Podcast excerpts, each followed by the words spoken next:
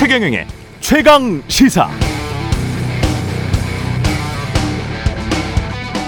네, 안녕하십니까. 추석 연휴 첫날 인사드립니다. 저는 KBS 최경영 기자고요. 오늘부터 최강 시사 추석 연휴 특집 시작됩니다. 추석엔 뭐다? 콘셉트로 진행하겠습니다. 추석엔 경제다. 추석엔 언박싱이다. 추석엔 심리다. 추석엔 일대기다. 이렇게 네 개의 코너를 이틀에 걸쳐 준비했는데요. 오늘은 추석 때 가족분들 모이면 가장 많이 하실 수밖에 없는 이야기, 예, 돈 버는 이야기, 경제 이야기, 정치 이야기 해보겠습니다. 1부 추석엔 경제다에서는 주식, 부동산 공부를 좀 해보고요. 2부 추석엔 언박싱이다 에서는 여러분들이 너무나 애정하시는 뉴스 언박싱 멤버들과 함께 2023년 정치, 사회 뉴스를 중간 결산해 보겠습니다. 9월 28일 세상에 이익이 되는 방송 최경영의 최강시사 출발하겠습니다.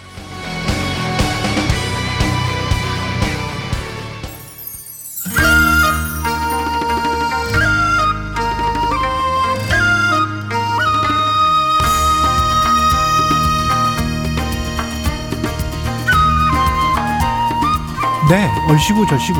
예, 추석이네요, 추석. 추석엔 경제다. 함께 해 주실 두 분 소개합니다. 부동산 고수, 주식 고수시기도 한데요. 원래 뭐 애널리스트셨잖아요, 그죠? 예. 채상욱 커넥티드 그라운드 대표 나오셨고요. 예. 안녕하세요. 채상욱입니다. 예, 그리고 KBS 일라디오 최강시사입니다. 성공예감 이대호입니다. 진행자인 Y 스트릿 이대호 편집장. 이 자리에서는 주식 고수로 모- 모셨습니다. 아, 고수는 아닙니다만 불러주셔서 고맙습니다. 네. 주식 고수로 PD들한테 소문이 자자합니다. 아 그런가요? 예. 이건 장래 희망입니다. 네, 아, 네, 돈좀 돈좀 보셨어요? 그 예. 크게 잃지는 않고요. 크게 조금씩 조금씩, 조금씩. 예 꾸준히 가는 걸 목표로 하고 있습니다. 추석엔 경제다. 먼저 이제 주식을 할 수밖에 없는데요. 네, 그 온에어 들어오기 전에 최상욱 대표가 그런 말씀을 하시더라고요. 주식 요새 살 게 없다. 네. 예, 살게 없습니까? 지금 거시 환경이 좀 불안하게 불안해서. 흘러가니까 예. 어, 크게 또 매력적으로 볼까요? 보이는 네. 건 적어 보이고 오히려 음. 연말이니까 음. 어, 그뭐 배당 을 많이 주는 그런 뭐 리츠라든가 손보사라든가 예. 이런 회사들 좀 볼만한 것 같고 그래요. 영- 뭔가 구조적인 성장이 나오는 그런 기술주들 같은 경우에 금리 영향을 많이 받으니까 음. 금리를 생각을 했을 때는 조금 관망을 해도 되지 않냐 뭐 이런 말씀이죠. 이대호 편집장은 동의하십니까? 약간 동의하는 면도 있고 야. 그렇지 않은 면도 있는데요. 예. 제가 퀴즈 하나 내겠습니다. 예. 올해 100% 이상 상승한 종목. 예, 9월 넷째 주 기준입니다. 9월 몇 넷째 개나 주. 될 거로 보세요. 우리나라 전체 상장 종목이 한 두배 이상? 2,400개 정도 되거든요. 두 배 이상. 네, 한 2,400개 기업들 중에서 전 종목 중에서 한 3, 400개 되는 것 같아요. 3, 400개? 네네네. 그렇게 많았어요? 네. 난 뭐 한 거야? 제가 한번 뽑아서 네. 드릴게요. 데이터를 뽑아왔는데 올해 들어서 100% 그러니까 두 배 이상 오른 종목만 140개, 140개. 거기에서 많구나. 200% 이상 오른 종목 그러니까 세 배 오른 종목이 그렇죠. 48개, 48개. 300% 이상 오른 종목이 20개, 예. 400% 이상 오른 게 11개, 그리고 500% 이상 오른 종목이 8개나 됩니다. 난 뭐 한 거야? 라고 외치는 지금 네. 정치자분들 많습니다. 거의 이것만 합쳐도 한 200개 종목이 네. 100%에서 500% 정도의 상승률 기록했다. 이게 전체 상장 종목이 2,500개 정도 되거든요. 그럼 내 종목은 왜 그랬지? 그러니까 이렇게 많이 급등한 종목이 상대적으로 적지 않다는 겁니다. 예. 많다는 겁니다. 그러니까 대부분의 이런 상승한 종목들은 예. 올해는 2차 전지나 AI, 아. 로봇 섹터에서 좀 많이 나오기는 했는데 가장 많이 오른 종목을 2차 전지 관련주라고 아마 많이들 그렇죠, 알고 그렇죠. 계실 텐데 예. 올해 상승률 제일 높게 나온 800% 이상 오른 종목은 의료 AI 기업이었습니다. 근데 이렇게 calendar day로 음. 그 성과를 경상적으로 내려고 하는 게 투자 실패의 원천이거든요. 그렇, 그렇죠. 사실 예. 일이나 일이나 투자 우리가 공부를 음. 해도 성적이 어느 순간 점프하지 음, 매 시험마다 10점씩 올라가지 않는 것처럼 음. 그 기업의 성과나 주가도 그, 그 사이클이 있는 것이지 그게 그렇지. 회계 연도로 1년 단위로 반드시 떨어지지 않거든요. 음. 근데 사람들은 투자를 통해 가지고 주식을 경상소득의 일부로 받아들이기를 원하니까 음. 매년 이제 성과를 내고 싶어 하는데 그래서 음. 그 달력 기준의 성과 중심제에서 벗어나셔가지고 어렵죠. 예. 그 기업의 사이클이라든가 그 전체 자산 시장의 사이클이 더 긴 스케일로 이루어질 수 있다고 생각하시게 되면은 원래 성과가 저조하더라도 음. 몇년 후에 그거를 만회하는 투자처에 잘 투자하고 계시다면 유지하시면 되는 거고요. 음. 뭐 그래서 항상 다른 종목과의 비교, 남들과의 비교 음. 이런 네. 게 지양해야 그, 된다. 네 그런 부분 지양하고 자기 투자 이게 부동산도 비슷한데 어. 부동산도 샀다고 뭐 매년 올라가는 게 아니라 음. 어떤 특정 예를 들면 재건축 재개발을 기대를 하고 재건축 재개발 부동산을 샀다면 그 자산의 가치 상승은 재건축 재개발 임박했을 때 가장 음. 많이 올라가게 되거든요. 예. 그래서 몇 년간은 지리한 기다림이 있어야 될 수도 있어요. 그렇죠. 그런 것처럼 주식도 똑같은 부분이어가지고 음. 올해 그 뭐 의료 AI라든가 음. 이런 쪽의 성장이 굉장했지만 한 몇 년 전만 하더라도 이 분야는 굉장히 저조한 성과로 유명했던. 분야이기도 맞아요. 해서 네. 그게 올해 성과가 난 것뿐이니까 너무 음. 이렇게 자기 사이클이 올때 자기가 그 포지션을 다 수익을 낼 수 있는 포지션을 갖고 있냐 음. 이런 생각을 하시면서 하신다면은 조바심이 사라지지 않겠냐 아주 중요한 생각합니다. 말씀을 지금 하신 것 같은데 음. 피터 린치도 사실은 비슷한 이야기를 네. 했어요. 투자 원칙에서 남들이 투자를 하고 있고 열광적으로 지금 오르고 있는 종목은 쳐다보지 말라라고 피터 린치는 이야기를 하고 있습니다. 예. 그런 측면에서의 배당주를 이야기를 하신 것 같고 특히 이제 거시경제를 이야기하다가 지금 마시는 거잖아요. 예, 예. 아, 제가 배- 배당주 예. 얘기한 거는 앞에 예. 이대호 대표님도 얘기하시겠지만 음. 그 저는 현직에 있을 때 리츠를 커버를 많이 했었는데 음. 국내 상업용 부동산이라고 하는 소위 연면적 만 제곱미터 이상 되는 prime 빌딩을 보유한 국내 리츠들은 어 금리 상승기 때 주가가 같이 빠져가지고 예. 이제 기초 자산의 시작 가격이 취득 가격이 5천 원인데 주가 리츠 5천 원이 기초 가격이거든요. 요즘 5천 원 하회하는 그런 리츠가 많이 나와서 거의 다 그래요. 거의 다. 그게 그러니까 부동산의 어, 시장 가치는 올라갔는데 가격이 많이 취득 떨어졌다. 원가보다도 지금 낮게 가격이 기표가 되고 있는 거예요. 음. 투자할 만하네. 예를 들면 천억에 예. 샀고 시장 음. 가격은 천오백억 됐는데 이거 음. 팔백억이야 이렇게 네. 생각을 하다 보니까 실제로 천오백억 가치에 맞게 임차 소득이 나오면서 한 4% 벌고 있는데 어. 그 주가는 800억으로 가 있으니까 음. 이제 배당 수익률은 7, 8%가 있는 거예요. 음. 그러면 여기서 뭐 800원 간 이유가 있겠지. 금리가 네. 올라가니까 부동산 안 좋잖아. 이렇게 생각할 수가 있지만 그렇죠. 어, 미국의 사업용 부동산 같은 경우에는 재택을 많이 하고 공실이 많은 반면에 음. 국내는 7월부터 전부 재택이 없어졌고 음. 전부 오피스 빌딩이 다 출근하라고 난리거든요. 그래서 공실이 거의 없어요. 어. 그래서 한국이랑 미국이랑 오피스 상황이 다른데 거시 매크로 환경은 동일하다 보니까 음. 주가는 좀 같이 빠져서 그래서 제가 생각했을 때는 이게 배당도 많이 나오고 음. 그 약간 저평가 구간에 들어갔다고 생각을 해서 조금 말씀을 드린 건데요. 예. 근데 그런 그러니까 투자가 어떤 전략과 그 전술이 있어야 되는데 그렇지, 그렇지. 예, 여기서 제가 생각하는 전략 전술은 약간 이런 거다. 그런 소개를 조금 드렸던 거고 어. 뭐 그렇다고 이걸 막 적극적으로 사라 뭐 이런 건 아닙니다. 근데 네. 전반적으로 투자를 하는 데 있어서 그냥 관성적으로 사기보다는 어. 어, 현재 상황이 A인데 이게 B로 바뀌었을 때 그렇죠. B가 된다면은 네. 어떻게 어디까지 upside가 있고 그 B로 갈 확률은 얼마 정도 되느냐. 음. 이제 이런 확률론적 사고로 접근하시면 좋을 것 같습니다. 그런 음. 맥락에서 음. 예, 어, 올해 예를 들면은 수백 퍼센트의 수익이 난 종목이 음. 위로 더 올라갈 확률보다는 그렇죠. 오히려 조정받을 확률이 위아래가 똑같아질 수 있으면 그거는 어, 피해야 되는 자리일 수도 있거든요. 예. 그래서 관성이 기반해서 투자하기보다는 확률론에 기반해서 투자를 하자. 관성대로 사지 마라. 예. 예. 이대호 편집장도 지금 동의하시는 부분일 것 같고요. 그 방금 그 부분은요. 배당주 예. 이야기를 해주셔서 음. 조금 더 첨언을 하자면 음. 사실 리츠 같은 경우에도 상장할 때 우리는 매년 연배당으로 한 5%를 그렇죠. 드리는 걸 목표로 하겠습니다. 근데 음. 이제 주가가 떨어지다 보니까 7, 8%까지도 나오는 건데 이게 원체 지금 고금리 시절이지 않습니까? 음. 그러니까 은행에 예금을 맡겨놔도 4%대 중반 금리를 주는데 아니 뭐 5, 6% 배당주라고? 그게 주가가 떨어질 수도 있잖아. 그 리스크 대비로는 그 배당주가 전혀 매력적으로 보이지가 않는 거죠. 그렇죠. 그래서 예. 한 그, 7, 8%는 그런 투자자들도 많을 거예요. 한 예. 7, 8%는 줘야 그래도 이거 좀 매력도 있는 거 아니야? 이렇게 이제 가늠을 하고 계시는 건데 음. 반대로 만약에 이걸 내가 사 놓은 상태에서 나는 확정된 어, 배당 수익률을 가져갈 수 있는 상황에서 나중에 내년이 됐든 내후년이 됐든 금리가 낮아지면 음. 이 배당주는 그때부터는 굉장히 매력적인 투자 자산으로 보이는 거죠. 그렇죠. 그러면 그때 되면은 지금 떨어져 있던 주가가 오를 확률이 높아질 테고요. 음. 그러면은 한 2년, 3년 후에는 지금과는 완전히 180도 다른 인식들이 생길 겁니다. 그냥 겨울에 밀짚 모자를 사라. 그거죠. 뭐 이, 예. 이것과 비슷하죠. 맞아요, 예. 맞아요. 여름에 그 패딩이 좀 싸, 싸죠. 그쵸. 세일 많이 예, 하죠. 아무래도 예, 모피 코트를 여름에 사시는 게 좋다. 음. 예, 싸다. 뭐 그런 측면에서 가격을 역시 많이 보시, 보시는군요. 고수분들은. 네, 어, 예. 그 가격이라는 거는 뭐 투자에 있어서 너무나 중요한 기준이어가지고 그렇죠. 예. 가격을 안 볼 수는 없고요. 음. 그뭐 질문지에 뭐 집도 갖고 있냐 뭐 이런 질문도 있어가지고 예. 그 저는 집을 살 때도 주식도 다 마찬가지지만은 그러니까 기본적으로 자산이 투자 자산인 경우에 집은 이제 거주도 하지만 매수하게 되면은 어 투자 성격이 들어가게 되는 건데 그렇죠. 그거를 할때자 가격을 안 볼 수는 없다고 생각하고 결국 음. 주가는 자산은 잘 사거나 싸게 사거나인데요.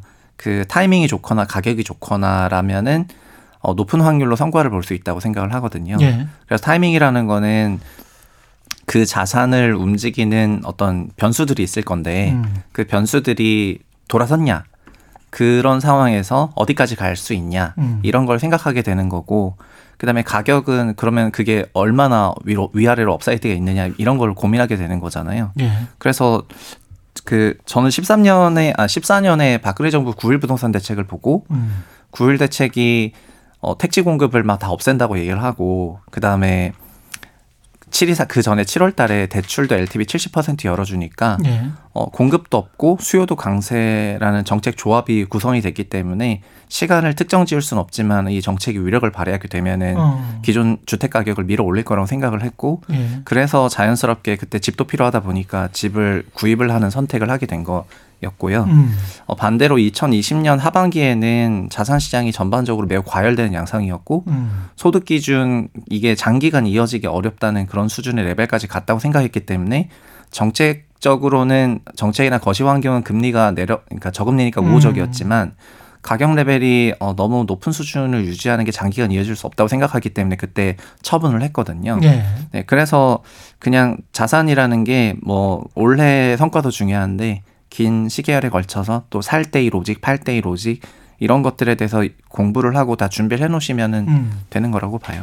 주식이나 부동산이나 똑같다라고 말씀하시면서 웬 언제 사야 되느냐 그 살 때 로직과 팔 때 로직이 분명히 있어야 된다 네. 그런 말씀을 하셨고요. 근데 지금 아까 처음에 하셨던 말이 제가 계속 꽂혀요. 주식 살 게 없다. 지금 현재 이제 주식 살 게 없다라는 거는 많이 떨어진 것 같은데 지금 뭐 어, 녹음하는 시점이기 때문에 네. 어떻게 주가가 형성돼 있을지는 모르겠습니다만은 뭐 9월 말에 3천이 갈 리는 없을 것 같고 한 2,500에서 2,600 사이에 분명히 있을 것 같은데 또는 2,400까지 갔었을 수도 있을 것 같고 만약에 이런 상황에서 종합주가지수가 이렇고 앞으로의 PBR이나 PR이나 계산했을 때 그리고 예상 이익이나 그다음에 앞으로의 세계 경제 성장률 이런 거를 종합적으로 거시적으로 한번 쭉그 위에서 밑으로 한번 내려와 보자고요. 일단 거시 경제가 앞으로도 좀 별로 안 좋게 생각을 판단을 하십니까? 그러니까 아, 기업들이 그- 이익이 별로 안 늘어날 것 같습니까? 그러니까 경제와 투자를 음. 투자가 항상 같이 가는 건 아닌데, 예. 네, 그냥 제가 생각하는 거 짧게 말씀드리겠습니다. 예. 일단은 어, 자산 시장이 2020년 혹은 그 이전부터 금리의 영향을 많이 받아왔습니다. 음. 그래서 확실히 올해를 지배했던 것도 금리인 것 같고 그거는 음. 주식 부동산 다 마찬가지인 것 같고요. 예. 기준금리뿐만 아니라 시장 금리가 자산 시장 금리가 부동산 시장에 영향을 좀 줬었던 것 같고 예. 그리고 기본적으로 금리가 올라가니까 이래오 그 기자님 말씀하신 것처럼 기본적으로 요구되는 자산의 요구 수익률이 높아졌습니다. 음. 종전에 2, 2%일 때는 한 4% 배당만 줘도 괜찮았는데 지금은 시장금리 4.3% 나오고 웬만하면 4.5%짜리 무위험 자산이 있는데 그런 상황에서는 한 4, 5% 배당 준다는 게 매력적이지 않거든요. 그렇죠. 그래서 이거는 이- 이미 22년 말에 아 이제 주식할 이유가 별로 없는 것 같다 이런 식으로 한번 정리가 됐습니다. 음. 다만 요 상황이 되니까 뭐가 나왔냐면은 5%보다 더 압도적인 성장주가 요구가 되었던 거예요 시장에는. 그런 게 있어요? 그러니까 아까 그 AI라든가 로봇 같은 이- 그런 테마들은 전지주랄지. 네 그러니까 네. 이젠 적당한 성장주가 아니라 음. 아, 너무나 압도적인 성장주가 높아진 기준금리 레벨에서는 필요한 상황이 그렇겠죠. 되었고요. 예. 그리고 원래는 확실히 그런 게 성과가 나왔다고 생각을 하거든요. 네. 그렇죠. 그런데 그러면 앞으로도 이런 압도적인 그런 뭔가 어 막 화성을 가고 어. 어, AI 시대가 완전 완벽하게 오고 뭐 초전도체가 등장하고 하는 그런 스토리 라인들이 그 계속해서 이어져야지 되는데 여기서 관- 문제는 뭐냐면은 네. 9월 FOMC 이후로는 예. 어, 시장 금리에 대한 레벨이 오늘보다 한 단계 더 올라가 버렸거든요. 음. 그러니까 더 압도적인 게 나와야 돼 가지고 이런 것이 계속해서 반복될 수 있느냐라는 생각을 하니까 여기에 조금 어렵다 개인적으로 그런 생각이고요. 그러네. 그리고 다만 어 투자는 이런 건데 개별 기업 단에서 보면은 이런 거시 환경과 무관하게 그 개별 기업들의 성과들이 나오고는 하거든요.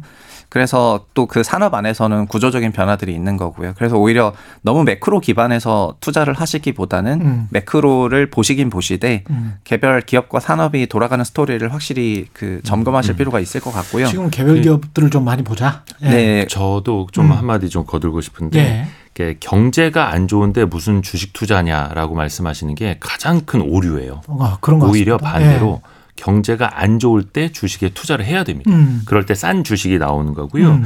일 예를 하나 들어드릴까요? 우리나라 같은 경우 올해 경제 성장률이 잘해야 1%대라고 하죠. 그렇죠. 내년에도 잘해야 2%대. 근데 음. 올해 벌써 코스피는 한 13, 15% 정도 올랐습니다. 음. 코스닥은 30% 이상이 올랐고요. 그게 왜 그러냐면 어, 우리나라에서 법인세를 신고하고 세금을 내는 기업이 90만 개가 넘습니다. 음. 90만 개가 넘는 기업들 중에 국내 증시에 상장된 기업은 많아야 2,500개입니다. 그렇죠. 그 예. 중에서도 대형 우량한 기업들이 상장이 되어 있는 거죠. 물론 음. 이제 문제가 되는 기업들도 있습니다만 확률적으로 봤을 때는 대한민국을 대표하는 기업들이 증시에 상장이 되어 있고 음. 그들 중에서도 우량한 것들로 뭐 코스피 200이라든지 그렇죠. 코스닥 150이 구성이 되는 거고 음. 그러다 보니까 경제는 1%밖에 성장을 못하지만 증시는 수십 퍼센트 오를 수가 있는 거죠. 음. 또그 중에서도 앞에서도 최 대표님이 잘 말씀해 주신 것처럼 성장이 나타나는 기업은 음. 몇백 퍼센트 오르고 천 퍼센트 이상 오를 수도 있는 거죠. 그게 암흑 같은 곳에서 반짝반짝 빛나는 별이 하나 보여요. 음. 그럼 그쪽으로 다들 이제 뛰어가는 것처럼 그곳에 사실은 투자를 하기 위해서 주식 투자를 하는 거고요. 예. 지금 독일 같은 경우에도 올해 뭐 역성장을 하네 경기 침체네 말이 많지만 독일 닥스 지수도 한 13%에서 18%까지 올랐고 한때는 신고가 행진을 벌이기도 했습니다. 음. 그러니까 경제 상황과는 증시는 별개다라는 음. 것도 좀 이해를 하시면 좋을 것 같습니다. 그러니까 완벽히 별개는 아니고요. 음. 보통 한 6개월, 1년 정도 증시가 선행을 한다고는 하는데 음. 이것도 좀 감안을 하십사 그런 생각이에요. 예. 근데 종합 주가 지수가 뭐 과거처럼 그렇게 뭐 3천 포인트 넘고 그 정도까지 뭐 랠리나 이런 게 될 것 같지는 않죠. 이대호 편집장은 어떻게 그러려면 기본적으로 예. 이익 체력이 뒷받침이 돼야 그렇죠. 되는데 예. 그 valuation이라는 걸 하지 음. 않습니까? 사실 그거는 성장이 담보돼야만 거기에다가 곱하기를 해서 음. valuation을 매겨서 아, 이 정도면 적정해라고 음. 이야기를 하는 건데 3천까지 올라가려면은 당연히 어, 반도체를 비롯해서 그렇죠. 시가총액 비중이 큰 기업들에 대한 이익 전망치가 눈높이가 계속해서 올라가야만 어. 하는데 아직은 거기까지는 아닌 것 같고요. 어. 예. 네, 지수 3천이 되려면은 삼성전자, 하이닉스가 돌아서야지 되고요. 그렇죠. 어. 그러니까 삼성전자, 하이닉스가 돌아서려면은 지금 이들 기업이 뭐 HBM 같은 그런 적층식 메모리에 대한 어, 수요가 센 건 맞지만 음. 기본적으로 디램이 돌아야 되거든요. 예. 그러니까 디램이 돌려면은 디램 수요가 세야 되고 음. 디램 수요가 세려면은 어, 어디선가에서 디램 그러니까 그게 노트북이 됐던 모바일이 음. 됐던 아니면 클라우드가 됐던 아니면 요즘처럼 AI가 됐던 음. 그런 기대를 상회하는 그런 수요가 있어야 되고 동시에 어, 디램 capa는 공급 capa는 감소하는 이런 구조 속에서 디램 가격이 튀거든요. 예. 주택이랑 비슷하게 예. 땅이 없는데 음. 수요가 올라가면 집값 음. 올라가는 것처럼 음. 그런 거라 보니까 그런 상황이 결합돼야지 지수 3천 가는 거고요. 그래서 예. 지수적인 전체 레벨보다는 예. 그냥 개별 기업 산업들에 대한 변화가 어, 어, 오히려 요 올해의 그 키워드였던 것 같고요. 그러니까 소위 종목 장세였던 것 같습니다. 올해는 음. 종목이나 예, 예. 그렇죠. 섹터 장세였던 것 같고 어. 그리고 한국 주식 시장의 특징은 삼성전자, 하이닉스 같은 그런 시클리컬 기업들이 장악을 하다 보니까 지수 레벨과 상관없이 이들 기업은 사이클상으로 굉장히 저, 그 하락 국면일 수도 있, 는 그런 국면에 다른 사- 섹터들은 굉장히 좋아질 수도 있는 거잖아요. 어. 그러다 보니까 우리나라 주식 환경이라는 게 그냥 전체 종합 주가 지수로 보면은 어, 저조한 것 같은데 사실은 굉장히 다른 기업들이 각광받았던 그런 강세장이었던 때도 있고 음. 지수 레벨은 엄청 높았었는데 그냥 개별 주들은 다 초토화됐었던 그런 경향도 있어가지고 지수 그 자체가 강함을 반드시 비춰줬던 건 아닌 것 같다 이렇게 음. 맞아요. 말씀드리고 싶습니다. 제가 아까 그 경제 상황이랑 증시 상황은 다를 수 있다라고 음. 말씀드렸잖아요. 네. 지수 상황과 투자 기업의 수익률도 완전히 다를 수가 있는 어, 겁니다. 그렇지. 그러니까 지수는 횡보하고 있고 오히려 역성장을 하고 떨어질 음. 수는 있지만 개별 기업에서는 수익률이 많이 낼 수 있는 거거든요. 물론 그렇죠. 네. 거기에서 성장하는 기업, 주가가 오르는 기업을 찾을 확률 자체가 떨어지는 건 맞습니다. 음. 그 확률이 더 희박해지는 건 맞지만 그렇겠죠. 사실은 그 어려운 걸 하기 위해서 직접 투자를 하시는 거고요. 만약에 그게 어렵다라고 하면은 음. 항상 버핏이 강조하는 대로 인덱스, passive, 음. 그러니까 지수를 추종하는 펀드에 간접 투자를 하시는 것도 하나의 방법이 될 수도 있는 건데 다만 이것도 저 개인적으로는 개인적으로는 코스피 코스닥보다는 지속적인 성장과 안정적인 어 이익 환원을 보여주는 S&P 500이라든지 어. 나스닥 100 혹은 거기서 나는 성장적으로 더 압축하겠다라면은 나스닥 10개 종목만 추종하는 이런 인덱스 음. 차라리 그런 투자가 더 나을 수도 있다고 봅니다. 음. 네, 우리나라 투자자분들은 어 한국 그러니까 한국과 미국 자산 시장의 큰 특징은 한국은 주택 시장이 우리나라 GDP의 3배이고요. 주식 시장은 GDP의 1.3배, 1.2배 정도밖에 안 돼요. 미국의 경우에는 주식 시장이 GDP의 2.2.6배, 음. 거의 3배 가까운 정도이고 미국 주택 시장은 GDP 1.8배 정도밖에 안 되거든요. 두 배가 좀 안 돼요. 그래서 미국은 미국인들은 집은 거주하는 곳, 음. 투자는 주식으로 그렇죠. 이렇게 하고요. 그렇죠. 한국 분들은 집은 반대. 집은 투자자, 투자하는 곳? 투자처, 투자하는 곳. 예. 그다음에 주식은? 주식은, 사고 파는데 아니요 그냥 주식은 어. 어. 그냥 소액으로 어. 그냥 용돈 버는 용돈 그런 거? 시장이라고 생각하는 경향이 어. 있어요. 그러니까 자산 그렇죠. 가격 시가총이 이렇게 구성이 되어 있고. 소고기 사 먹을용. 네, 그래서 요즘에 소위 어, 젊은 분들은 예. 국내 주식을 투자를 하시고 음. 미국도 그러니까 국내 부동산을 투자를 하고 네. 미국 주식을 투자하잖아요. 그렇죠. 서학개미가. 예. 그러니까 이게 얼마나 고집약적인 그 투자 포트폴리오인가.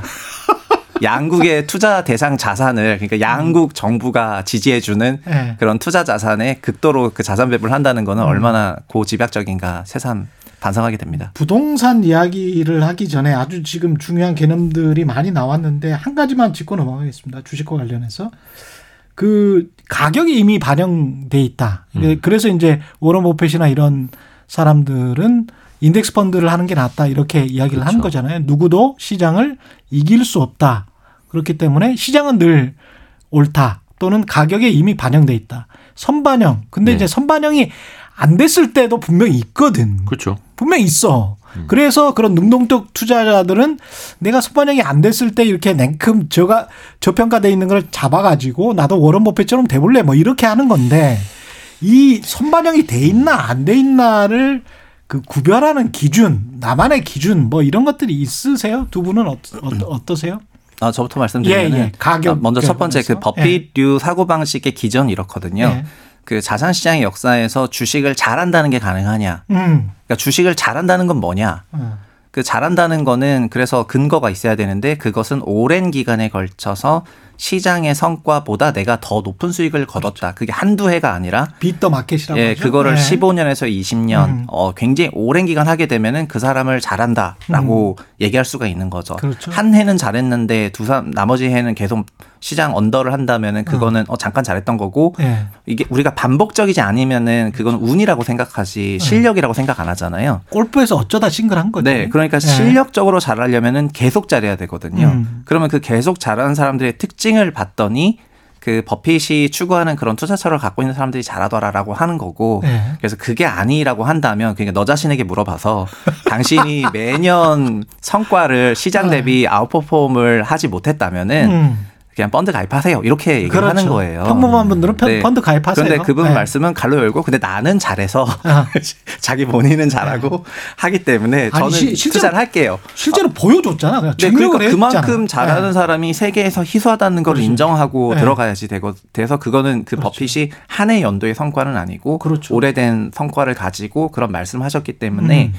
뭐 장투가 능사다 펀드를 사라 이런 게 아니라 일단 네. 기본적으로 나 자신에게 네. 잘하는 사람이 아니냐 스스로에게 물어봐라. 말아 물어보는 근데 그런 당신들은 버핏이 아니다 이런 말씀을 지금 하시는 거죠. 맞죠. 버핏님은 그렇게 이제 얘기를 버핏님은 하시면서 그렇게 하실 수 있지만 물론 네. 시장을 앞서는 펀드 매니저들도 사실 많지는 않아요. 그렇죠. 그래서 버핏은 네. 차라리 그냥 시장을 따라가라라고 네. 권하는 거고 그게 일반 대중이라면 더더욱이 그렇죠. 그래야 한다라는 건데 앞에서 이야기를 하신 것처럼 그 효율적 시장 이론이라는 것도 있잖아요. 시장은 음. 모든 걸 알고 있고 이미 모든 것이 시장 가격에 반영이 되어 있다. 음. 그래서 그냥 인덱스 펀드만 따라가는 게 맞다. 이거는 이제 거의 저는 90% 이상의 투자자들에게는 그게 맞다고 보고요. 그렇죠. 다만 네. 거기에서 조금 더 초과 수익을 내려는 사람들이 더 많은 투자 공부를 하면서 음. 더큰 초과 수익을 높이기 위해서 더 많은 리스크를 지고 뛰어드는 거죠.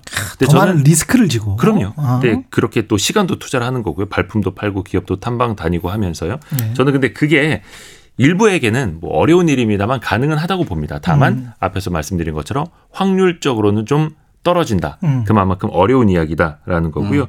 이게 많은 분들이 어 가치를 측정하는 게 조금 어렵다고들 생각을 하세요. 예를 들어서 뭐. 순자산 대비 예. 그리고 이익 대비 또 이익 성장률 대비로 봐야 되는 건데 그러려면은 정성적인 분석을 많이 해야 되거든요. 아. 이것이 이 주가의 가격에 이미 반영이 되어 있는 것인지 아닌지를 직접 판단을 해 보려면 그렇죠. 발로 뛰어서 이 기업이 고객사에게 납품이 이게 되는 건지 음. 이른바 quality test를 통과한 건지를 계속해서 알아내야 되는데 음. 그거는 조금 더 발 빠르게 음. 발품을 팔면서 노력을 해야 되는 거고 음. 그게 이제 어려우신 분들은 그냥 정량적인 분석을 통해서 음. 숫자를 가지고 대입을 해서 일종의 포트폴리오를 펼쳐놓고 투자를 하시면 음. 이것 역시 지수를 조금 앞설 가능성은 좀 높다라고 보는 거죠. 네, 저도 답변을 드리면은요. 예. 어, 주가 주식 중에서는 어, 미래 성과를 땡겨오는 성장주 개념이 있고요. 그래서 성장주의 그 성장이 다 반영됐냐 안 반영됐냐, 음. 어느 만큼 반영됐냐 이거는 되게 이슈적인 부분인데 이거가 있고 두 번째는 매년 꾸준하게. 예, 음. 매년 꾸준하게 어. 그 소위 실적 성장을 하는 그 소비재 같은 그런 기업들이 있거든요. 예. 그래서 편안한 투자는 오히려 이런 국내 기준으로 본다면은 음. 뭐 해외를 대상으로 꾸준히 매출 성장이 나오는 뭐 음식료 섹터라든가 이런 섹터들 그렇죠. 일부 섹터들이 예. 매년 단위의 성장이 어느 정도 예고가 되어 있고 따박따박 따라가면 되기 때문에 마음 편한 투자할 수가 있습니다. 음. 다만 어 이 고도의 성장주들은 굉장히 사람을 끌어당기는 마력이 있는데 이거에 대한 가치 평가를 그 엔비디아를 예를 음. 예를 들어서 말씀을 드려 보면은요. 음. 어, valuation의 정점이라고 하는 다모다란 교수가 연초에 엔비디아 비싸다라고 하면서 음. 주, 주식을 다 팔았습니다. 네. 그때가 400불 수준이었습니다. 어, 그런데 그거를 그러니까 미래 성과가 다 땡겨졌다 이렇게 그렇죠. 판단한 건데 왜 그렇게 생각했냐면은 어, 인공지능용 반도체 시장은 올해 26 billion 시장인데 네. 10년 후면은 그게 무려 800 billion 시장으로 10배, 음. 한 30배 이상 커질 것 같다. 800 billion으로 커질 건데 엔비디아가 다 먹을 것 같다. 어. 영업이익은 60% 나올 것 같고 순이익이 그러면 그 당시 기준 엔비디아가 거의 한 400 billion 정도가 되거든요. 예. 근데 여기에다가 그 나스닥 PE를 곱하게 되면은 어. 이게 소위 몇 trillion 달러가 되게 되는 건데 어. 그 trillion 달러가 되기 위한 시간이 10년이 걸린다고 전제를 한 거고요. 음. 여기서부터 이 그럼 10년 후에 저 숫자가 되기 위해서 음, 음. 현재 오늘 요 가격이 몇 배 multiple을 받아야 네. 되는지 계산이 되는 건데 음. 그 계산을 하게 되면은 본인이 비싸다고 생각을 해요. 음. 저도 그거를 전제로 계산을 해보니까 음. 어 그냥 400불 400불 450불 레벨에서는 음. 그 다음부터 어떤 거냐면은 그렇죠. 어 어느 정도 다 반영됐고 여기에 다 이제 어썸션이 네, 그 450불부터는 가정과 전제가 있는 네, 그러니까. 소위 네. 1.5T부터는 3 트릴리언 달러까지 10년에 걸쳐서 갈것 음. 같은데 그러니까 이건 이때부터는 초고속 성장주가 아니고 음. 그냥 매년 꾸준한 성장을 20%씩 성장하는 그런 장기 성장주가 되는 거더라고요. 음.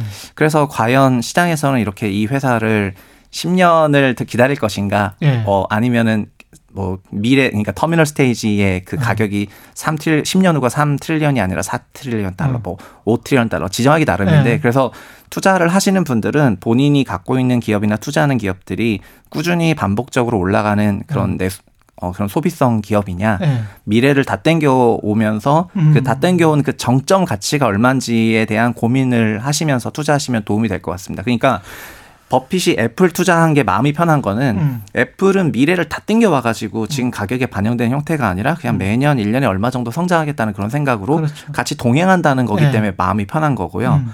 어, 배터리 sector가 됐던 이런 AI 섹터가 됐던 미래를 다 땡겨 오는 거잖아요. 그렇죠. 이 다 땡겨온 그 땡겨온 정점 가치가 얼마인지에 대한 고민을 하, 하는 게 그게 시나리오별로 사실은 최고로 좋은 시나리오, 안 좋은 시나리오 이렇게 쫙 이- 네, 있는데. 그리 그렇죠. 그리고 네. 그 상태에서 음, 그 현재 주가, 그러니까 이걸 얼마나 반영했는가. 그렇죠. 그러니까 고상 그 정점 정, 종 종말 단계에 예. 그러니까 제- 아파트로 치면은 재건축 되고 난 다음에 시세가 있잖아요. 그렇죠. 그리고 종전에 구축 아파트 시세가 있고 우리가 MBA에서 이야기하는 DCF 같은 그런 걸 네, 말씀하시는 그걸 해야. 되는데 예. 그게 만약에 좀덜 음. 반영된 것 같다고 음. 본인이 계산하시게 되면은 사는 게 아주 좋은 훌륭한 성과일 것 같은데 음. 그걸 어느 정도 반영한 그런 가격대가 나왔다면은 그건 음. 좋지 못한 성과일 수가 있거든요. 예. 그래서 성장주를 투자하실 때는 저는 이제 단 하나의 개, 개념은 종말 단계에 예. 그 가치에 대한? valuation, 예, 그거가 먼저 되면서 근데 우리나라 부동산 이걸 하고 계세요. 뭐냐면은 한국 부동산 부동산 투자하시는 분들은, 돼. 예. 아니, 그러니까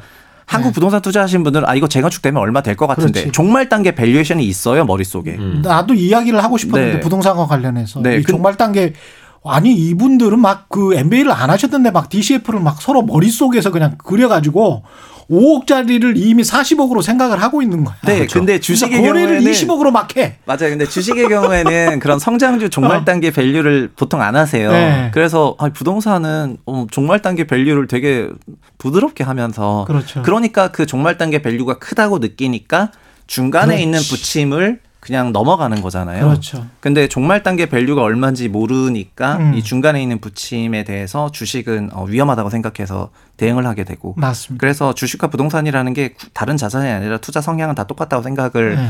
하고 접근하시면 좋을 것 같습니다. 몇 번을 계속 오늘 이야기는 들어보시면 재밌을 것 같습니다. KBS 1라디오 최경영의 최강시사 지금 최상욱 Connected Ground 대표 와이스트릿 이대호 편집장과 함께 하고 있는데요. 이제 부동산 이야기 아까 종말 단계까지 계산하는 한국의 부동산 투자자들 이야기를 하셨는데 이대호 편집장은 네. 이그 지금 부동산도 취재를 많이 해 보셨었잖아요. 뭐 조금요. 저 조금. 그 네. 어떻게 보세요? 그 지금 말씀에 동의를 하십니까? 한국 사람들이 재건축이나 그 이후의 단계까지 오- 오히려 이제 우리가 지하철 터진다고 하면 아, 네. 지하철 터지기 전에 막 오르잖아요. 그렇죠. 그러고 난 다음에 지하철이 건설이 됐어. 근데 그 다음에는 아파트 값이 똑같은 경우가 가끔 있더라고요. 근데 그게 미래 가치를 얼마나 앞서서 그렇죠? 땡겨오느냐, 앞에서 그렇지. 그냥 당겨온다라는 것 말씀해 네. 주신 게 딱 그건데 음. 미래 현금을 흐름을 현재 가치로 반영을 한 게 그게 주가고 부동산 가격 음. 아니겠습니까? 근데 우리가 흔히 그 분양 카탈로그 볼 때도 음. 알 수 있습니다만 여기에 역이 들어온다.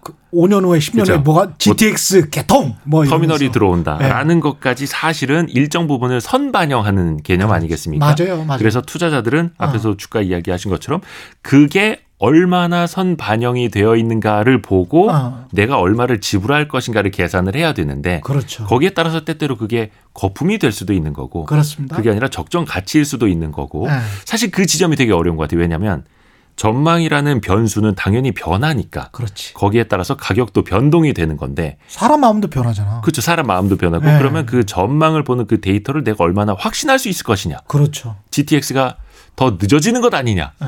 실현 가능성이 있는 것 아니냐. 이거를 따져봐야 돼서 그래서 더 어려운 것 같아요. 아 그래서 네. 아까도 그 피터 린치 그 표현을 써주셨는데 네. 피터 린치가 그런 말 했습니다. 전문가라는 사람도 10번 중에 6번을 맞히기 위해서 노력하는 사람이다. 맞아요. 그러니까 우리는 네. 철저하게 확률로 접근을 하는 거고 그렇죠. 야구 선수는 3할 타율만 내도 훌륭하죠. 훌륭한 선수고 네. 야구 팀도 6할 정도의 승률이라면 항상 상위권 에 올라가는 그렇죠. 팀이 됩니다. 그렇죠. 투자에서 사실은 6할 정도, 10번 중에 6번을 맞힌다라는 건 어마어마한 투자자가 될 수 있다는 거예요. 근데 우리는 지금 부동산으로 사실은 나는 워런 버핏만큼 그래도 한 20년은 투자 수익이 연 한 24% 되죠. 워런 버핏이 네. 40년 동안. 네. 나는 그 정도는 해봤어. 이런 분들도 꽤 있을 거야. 아니, 다주택자들 그게 중에서. 강남에 네. 분양할 때 70년대 강남 분양할 때뭐 네. 한 5천만 원, 4천만 원에 받았는데 그게 네. 50억, 40억 가 있으니까 그렇죠. 그 소위 뭐 1만 배 이상 상승을 했고 연료를 그렇죠. 하면은 그 정도 나오거든요. 네. 그래서 장기적인 복리 효과를 보신 거니까는 연유로 하면은 그런 성과가 나오는데 음. 다만 어 버핏은 어 그런 중간에 매수 매도라는 여러 과정을 거치면서 그렇죠. 전체 포트폴리오를 그렇게 성과를 냈으니까 음. 이제 특정 자산이 그 정도의 성과를 연유라로 내는 건 가능한데요. 음. 전체 포트폴리오가 그렇게 된다는 건또 다른 얘기예요. 그렇죠. 사실 그런 단기 투자 수익률 대비로 따지면은 로또 복권이 최고죠. 왜냐하면 천 원을 투자해서 그렇죠. 10억을 벌 수 있으니까. 저도 항상 그 생각으로 그렇죠. 이 2주에 한 번씩은 사요. 딱 천 원만. 근데 이게 어떤 말씀을 제가 드리고 싶은 네. 거냐면 본인이 얼마만큼의 리스크를 지고 투자를 했고 예. 얼마만큼의 미래 가치를 분석을 하고 들어갔느냐 그리고 더 중요한 건 이게 반복 가능하냐를 그렇지. 봐야 되는 거죠. 로또 복권은 그 확률이 814만 분의 1입니다. 그렇지. 그러니까 814만 번 다시 태어나야 음. 두번 당첨될까 말까라는 거예요. 아. 근데 투자에 있어서 매년 10%대, 20%대 이게 10년 이상 장기간 음. 지속 반복 가능하냐. 이거를 봐야 훌륭한 투자자가 될 수 있는 거죠. 음, 지금 이제 부동산 가지고 이야기를 하면 네. 그동안에는 수십 년 동안 그냥 사기만 하면은 특히 수도권 서울 지역에 사기만 하면 그래도 돈을 버는 시기였잖아요. 뭐 예. 굴곡은 있긴 있었지만 예. 짧은 뭐 5년 동안의 기간들 뭐 이런 것들을 제외하고 제외한다면 대부분 그랬는데 앞으로는 어떨 것 같습니까? 어, 장기적으로 본다면은 예. 한국 경제가 성장하는 한은 음. 그 한국 자산 시장이랑 그러니까 한국 부동산 시장이랑 한국 경제는 결국은 같이 갈 겁니다. 음. 근데 다만 어 지난 25년의 역사를 보더라도 이게 짧지 않은데 예. 25년 역사를 봤을 때 부동산이 그러니까 투자적으로 음. 각광받았던 시기는 두 번 있었어요. 음. 그러니까 01년에서 07년 음. 그 노무현 정부 때 엄청나게 상승했을 때요. 예. 두 번째는 17년에서 21년 네. 문재인 정부 때 엄청나게 상승을 했었잖아요. 그 엄청난 상승이라는 거는 국내 경제 상승률보다 더 큰 초과 상승. 그렇죠. 그게 구- 따지면 국민 가계 소득보다 더 큰 상승. 그렇죠. 결국 어. 내가 나도 열심히 일해서 돈 버는데 집값은 더 올라가니까 음. 박탈감. 음. 집이 있고 없고에 따라서 자산 격차 벌어지는 이런 구간이 있었는데 그러니까 그때는 투자 자산으로서 부동산이 어 시장 대비해서 더 높은 성과를 냈기 때문에 각광받았는데요. 반대로 그 90년대 말부터 2000년대 초반까지 그리고 2008년부터 2016년까지는 어 부동산이 좋은 자산은 아니었거든요. 음. 그러니까 투자 자원 대비해서 성과가 좋지도 못했고 음. 소득 증가율을 따라가지도 못했어요. 예. 그래서 이 기간도 짧진 않은 기간이어서 그러면 은 음. 어떤 때 좋았고 어떤 때 좋지 않느냐 정리를 해보면은 결국은 부동산이 대출과 연결돼 있고 음. 가계대출이 늘어날 때 부동산 가격도 상승을 했고 그렇죠. 가계대출 증가율이 감소할 때는 같이 하락을 하거나 아니면 횡보를 했거든요. 음. 그런 맥락에서 봤을 때 그 가계대출이라는 거는 정부의 정책과 음. 것이 환경이 결합될 수밖에 없는 건데 그렇습니다. 통화 정책이랑 대출 정책이 어떻게 구성돼 있냐를 조합을 봤을 때 그 통화 정책이랑 대출 정책이 완화적일 때 유난히 상승을 했고 음. 통화 정책이랑 대출 정책이 강화적일 때는 결국은 하락을 했거든요. 예. 올해는 대- 어, 통화 정책은 긴축적이었는데 음. 대출 상품들은 어, 50년 만기 모기지도 나왔고 그렇죠. 특례로는 4%대였고 예. 그리고 시중은행 주담대는 어, 4%로 금리를 내려버리니까 음. 상품 금리는 완화적이었거든요. 내리라고 했잖아. 아 그래서 내렸는데 그러니까 어쨌든 결과적으로 예. 완화적이었고 그게 예. 정책 조합이다 보니까는 예. 올해는 부동산 시장이 상대적으로 양호한 성과를 보였습니다. 음. 그런데 이것도 금통위 회의 이후에는 예.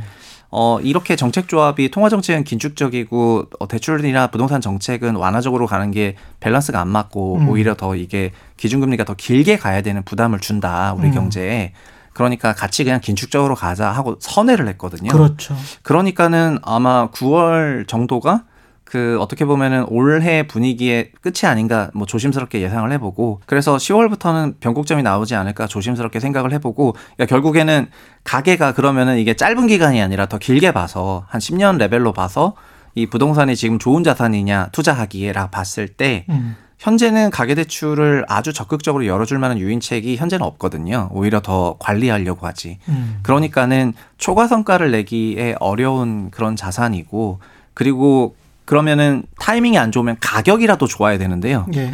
가격은 역대 최대 가격인 거예요. 음. 그러니까 가격이 역대 최대로 높은 상황에서 대출 정책에 대한 타이밍은 썩 좋지 않아요. 음. 그러니까 그, 그 다만 그 전에 걸어온 길이 있으니까는 좋은 자산이라고 생각을 하는데 이거는 과거 2007년 8년에도 그랬었고 그래서 음. 지금은 조금 어, 위험 관리를 하는 게 좋을 것 같다 이런 생각이고 적극적으로 부동산을 취득할 투자 목적으로 음. 그렇게 취득하기는 좋진 않은 타이밍이 아닌가 이렇게 생각합니다. 최상욱 대표는 2020년에 집을 팔았기 때문에 네. 그런 말씀을 하시는 것 아니냐는 이해상중적인 뭐 이 의견이 있을 수가 있다 네. 이런 걸 먼저 고지해 드리고 그 본인이 제가 여러 차례 말씀하신 거잖아요. 그거는. 아니, 네, 근데 저도 원래- 13년, 14년, 15, 16, 17년에는 그때는 가격도 쌌고 그렇지 통화 정책도 완화적이었죠. 자기 객관에서 심지어 말씀하신. 제가 대출- 말씀을 대출 네, 정책도 장난으로. 네. 완화적이었기 때문에 그때는 정말 좋은 타이밍과 좋은 가격이었어요. 그래서 그때는 제가 진짜 혼신의 힘을 다해서 음. 그 매수를 하시라고 노력을 했었던 맞, 것 같습니다. 맞습니다. 이대호 편집장은 어떻게 보십니까? 집을 가지고 있, 있으세요? 네네네. 예. 네네. 집을 한, 한 주택입니까? 두 주택입니까? 어, 그 얘기해야 되나요? 예. 예, 사실 이게 똘똘한 한 채를 갖고 있어야 되는데 예. 조금 이제 좀 떨어지는 두 채를 갖고 떨어지는 두 채. 예. 그러면은 이거를 어떻게 지금 가격이면 있습니다. 예, 그 최고점에 뭐 수도권 같은 경우는 한 90%라고 지금 하잖아요. 예. 예. 그팔 생각이 있으세요? 어떠세요? 어, 일단은 실거주 목적이 가장 강하기 때문에 그렇죠. 그거는 한 채는 꼭 있어야 된다고 보고요. 항상 예. 저는 반대로 봐야 된다고 봐요. 음. 지금 가격이면 살 거냐? 음. 그러면 그 가격으로 내가 살 가격이라면 음. 팔 이유도 사실은 없는 거거든요. 음. 그런 측면에서 보면은 음. 저는 굳이 사거나 음. 굳이 팔거나 어떤 액션을 지금 꼭 해야 할 이유는 없다. 아직 저한테는 없어 보여요. 아, 근데 지금 아주 중요한 말씀을 하셨는데 한 주택인 경우에 일가구 일주택꼭 사야 되나? 보통은 그렇게 저도 그 그게 좀 헛갈려요. 꼭 사야 된다라고 생각할 때도 있다가 그냥 월세나 전세로 쭉 가는 게 맞지 않나? 저는 왜냐하면 제 파이낸스와 제 재무 상태와 제 나이를 또 생각을 해야 되잖아요. 네. 네. 어떻게 보십니까? 아, 그러니까 집값, 예. 집을 어, 너무 투자, 그러니까 소위 정량화 계산을 하게 되면은 네. 냉정하게 따지면은 어, 월세가 가장 싼 주거 방식일 수 있어요, 현재는. 예, 그 말씀을 어. 여쭤본 거예요. 아, 예. 그러니까 그런데 이게 종합적으로 나에게 나의 자산에 또 우리 가족에게 음. 주는 그런 주거 안정성이라는 게 있잖아요. 주거 비정량적인. 안정성, 예, 예. 비정량적인 부분. 예.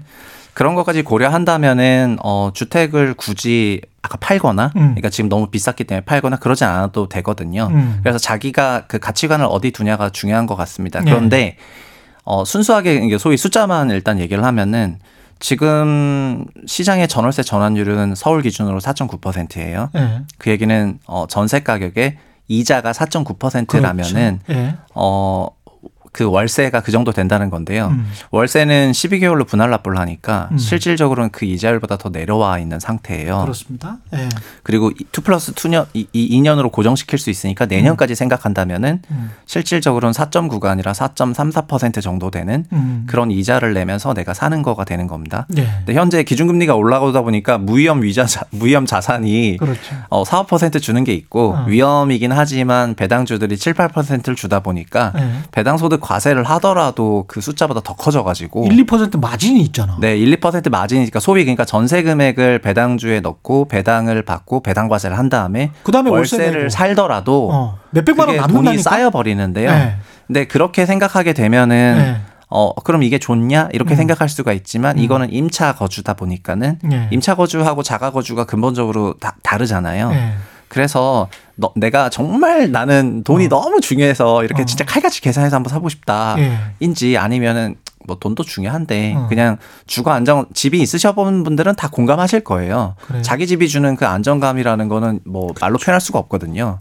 그래서 그런 것까지 다 고려하시고 생각하시면? 좋을 것 같습니다. 근데 저는 그 집이 투자 네. 수요일 수도 있고 실거주일 음. 수도 있는데 사람들이 두 가지를 생각한다고 보거든요. 하나는 음. 자산 증식, 예. 하나는 자산 해지. 그렇죠. 자산 증식이 예를 들어서 부동산 시장이 침체되거나 오르지 않아서 증식이 안 될 수도 있습니다. 그렇죠. 그럼 그때는 그냥 실거주로 걱정 없이 그 집에서 행복하게 살면 되는 거고요. 음. 근데 만약에 해지가 안 된다. 그러면 자산 가치가 올라가지 않습니까? 그렇지. 그러면 전세금 올려주면서 내가 도저히 그 값을 따라갈 수가 없는 엄청난 박탈감에 쌓이게 되고 5년 동안에 그렇죠. 물론 예. 그렇게 안 될 수도 있습니다만 안 되면 좋은 겁니다만 만약에 그게 내가 놓쳐버리면 음. 이른바 21세기 유목민이 되는 겁니다. 해지의 기능이 분명히 있다. 그렇죠. 그래서 자산. 증식이 안 돼도 좋다. 어. 그렇지만 위험을 해지하기 위해서라도 네. 내몸 편하게 누일 집 하나는 있어야 된다라는 게제 짧은 네. 생각입니다. 그 일반적이고 평균적인 생각은 이 생각이 네. 이데오 그런데 편집장 생각이 이게 맞는 것 여기에 같아요. 여기에 예. 일부 저는 오해가 있다고 생각하는데요. 부동산이 그만큼 올랐다면요. 음. 다른 자산도 다 올랐어요. 결국은 음, 뭐냐면은 어떤 자산이든지 간에 결국은 어 원화 표시 자산이라면은 우리나라 환경에 영향을 받았을 그렇죠. 거고요. 그렇죠. 그리고 그 결국 금리라 성장률이라 이런 거에 공통적으로 보편적으로 영향을 어느 정도 받았을 거기 때문에 음. 자산을 샀다면 엄청난 박탈감은 아니었을 건데 그러니까 집을 샀고 집을 안 샀고 근데 집을 안 샀는데 예를 들면 나스닥에 투자를 했어요. 음. 그러면은 후자가 훨씬 더 그쵸. 높은 성과였을 그건 거예요. 맞습니다. 어, 테슬라에 투자했어. 네, 네. 그런데 어 집을 안 샀고 네. 근데 본인은 주식도 안 했어요. 예금을 그러면은 했어. 네. 이제 소위 자산 취득 포지션이 아니었던 거죠. 그렇죠. 그러니까 자산을 자산이 성격이 네. 무엇이든지 간에 어떤 자산 시장이 강세일 때는 대부분의 자산들이 다 동행 같은 방향으로 움직이거든요. 예, 예. 그래서 그거를 갖고 있다면은 자기가 어떤 식으로든 간에 자산 취득 포지션이고 음. 그러니까 무자산 취득과 유자산 취득 간의 그 간극이 2010년대에 엄청나게 벌어진 그렇죠. 것이지 예. 다만 우리나라는 어. 아까도 말씀드렸지만 부동산으로 투자를 한단 말이에요. 어. 그러니까 부동산을 갖고 있냐 안 갖고 있냐에 따라 가지고 그런 성과가 난 거거든요. 그러나 본인이 부동산 아니라 다른 투자도 잘 할 수 있다고 생각한다면은 그거는 유자산 취득 포지션이니까 너무 서운해하지 않으셔도 괜찮지 네. 않나. 예. 오늘 뭐 추석에 아주 좋은 이야기 많이 들으셨죠? 예. 추석 연휴 특집 추석에는 경제다 지금까지 최상욱 Connected Ground 대표 와이스트릿 이대호 편집장과 함께했습니다. 고맙습니다. 고맙습니다. 감사합니다. 예, 2부에서는 추석엔 unboxing이다. 민동기 기자 김민아 평론가와 함께하겠습니다.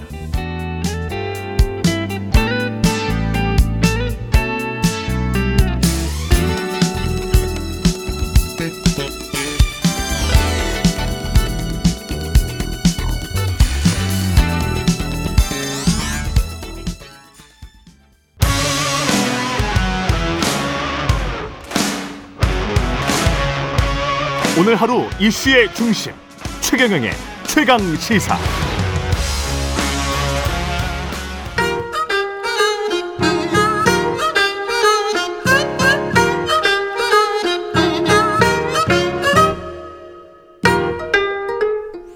네, 최경영의 최강시사 추석 연휴 특집 추석엔 unboxing이다. 여러분이 좋아하는 뉴스 unboxing 멤버들과 함께 정치, 사회 뉴스들 중간 결산해 보겠습니다. 민동기 기자 김민하 평론가 나오셨습니다. 안녕하십니까? 안녕하십니까. 예, 최강시사 팬들이 가장 좋아하는 최강 조합 인정하십니까? 예, 김민아 평론가. 예. 저희가 알 수 없죠. 알 네, 수가 가장 없죠. 좋아하시는지 둘째로 좋아하시는지 예. 가장 좋아하긴 하지만 가장 뒷순인지 그건 뭐 알 수가 없죠. 사실은 정치인들이 좀 착각을 하시거나 오해하시는 부분이 있는데 제가 말씀을 드리자면 방송쟁이들 저도 포함해서 기자나 PD들이 가장 염두에 두는 건 있잖아요. 그 유튜브의 시청자 수랄지 청취율이랄지 뭐 클릭 수랄지 뭐 이런 것들이 굉- 가장 염두에 둬요. 왜냐하면 누가 얼마나 많이 들어야 이게 대중매체잖아요. 그렇기 때문에 어, 가장 최강의 조합이다 이런 말을 나오는 이유 그리고 여러분을 항상 초대하는 이유는 아, 청취율이 높기 때문이다. 예, 조회수가 높아졌기 때문이다. 아, 그런가요? 예. 근데 어, 그렇게 어 지간한 정치인이 나왔을 때보다 실시간 시청자 수가 높다. 그렇기 때문에 여러분을 초청하는 겁니다. 근데 제가 봤을 때 unboxing을 많은 분들이 좋아하시는 건 예. 예. 김민하 평론가나 저하고의 어떤 그런 조합도 있겠지만 예. 여기에 또 최경영 기자의 예, 좀- 셋의 조합이 좀 잘 어울리는 것 같습니다. 셋의 조합. 그리고 예. 이제 그 뭐 청취율이나 클릭수 염두에 둔다라는 예. 것도 사실이지만 예. 또 연연하지는 않는다. 아, 연연하지는 않 일희일비하지 않는다. 일일 그런 게 좀. 그런 게 또 필요하죠. 근데 예. 저희가 좀 그런 거는 하지 않았나. 네. 예. 양심에 따라서 뭐 그렇죠. 네. 너무 클릭 수에만 어, 의존하는 상업주의는 아니었다. 그렇죠. 이, 이런 말씀을 또 드리고요. 예, 정치 뉴스부터 올해를 뜨겁게 달궜던 정치 한 뉴스. 근데 뭐 한 3, 4개월 남았는데 또 어떤 일이 벌어질지는 몰라요. 지금까지 한 뉴스. 예. 스- 어, 개인적으로 개인적으로 선정을 했다는 점 미리 말씀을 드리고요. 정치라는 게 예. 오늘 다 맞는 얘기하고 오늘 다 필요한 얘기해도 내일 되면 다 틀린 얘기가 되고 다 필요 없는 얘기가 되는 일이. 비일비재합니다. 그렇죠. 네. 네. 두 분이 지금 선정해 오셨는데 첫 번째 주제 주제를 정치 실종이라고 선정을 하셨습니다. 예, 이렇게 선정하신 건 맞죠? 정치 실종. 예, 이거 PD가 선정한 거 아니죠? 아 아닙니다. 예. 네. 제가 선정은 안 했는데 예. 네. 김 예. 기자님이 하셨나 봐요. 단어는 제가 이렇게 붙였습니다. 예. 네. 뼈저리게 느끼십니까? 정치 실종이다. 정치 실종은 네. 국내 국외 다 포함해서 음. 저는 정치 실종이라는 단어를 국내외. 다 생각을 했는데요. 예.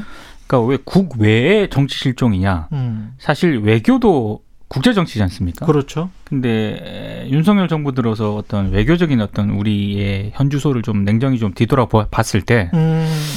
과연 우리 국익에 맞는 어떤 그런 음. 냉정한 외교를 펼쳤느냐?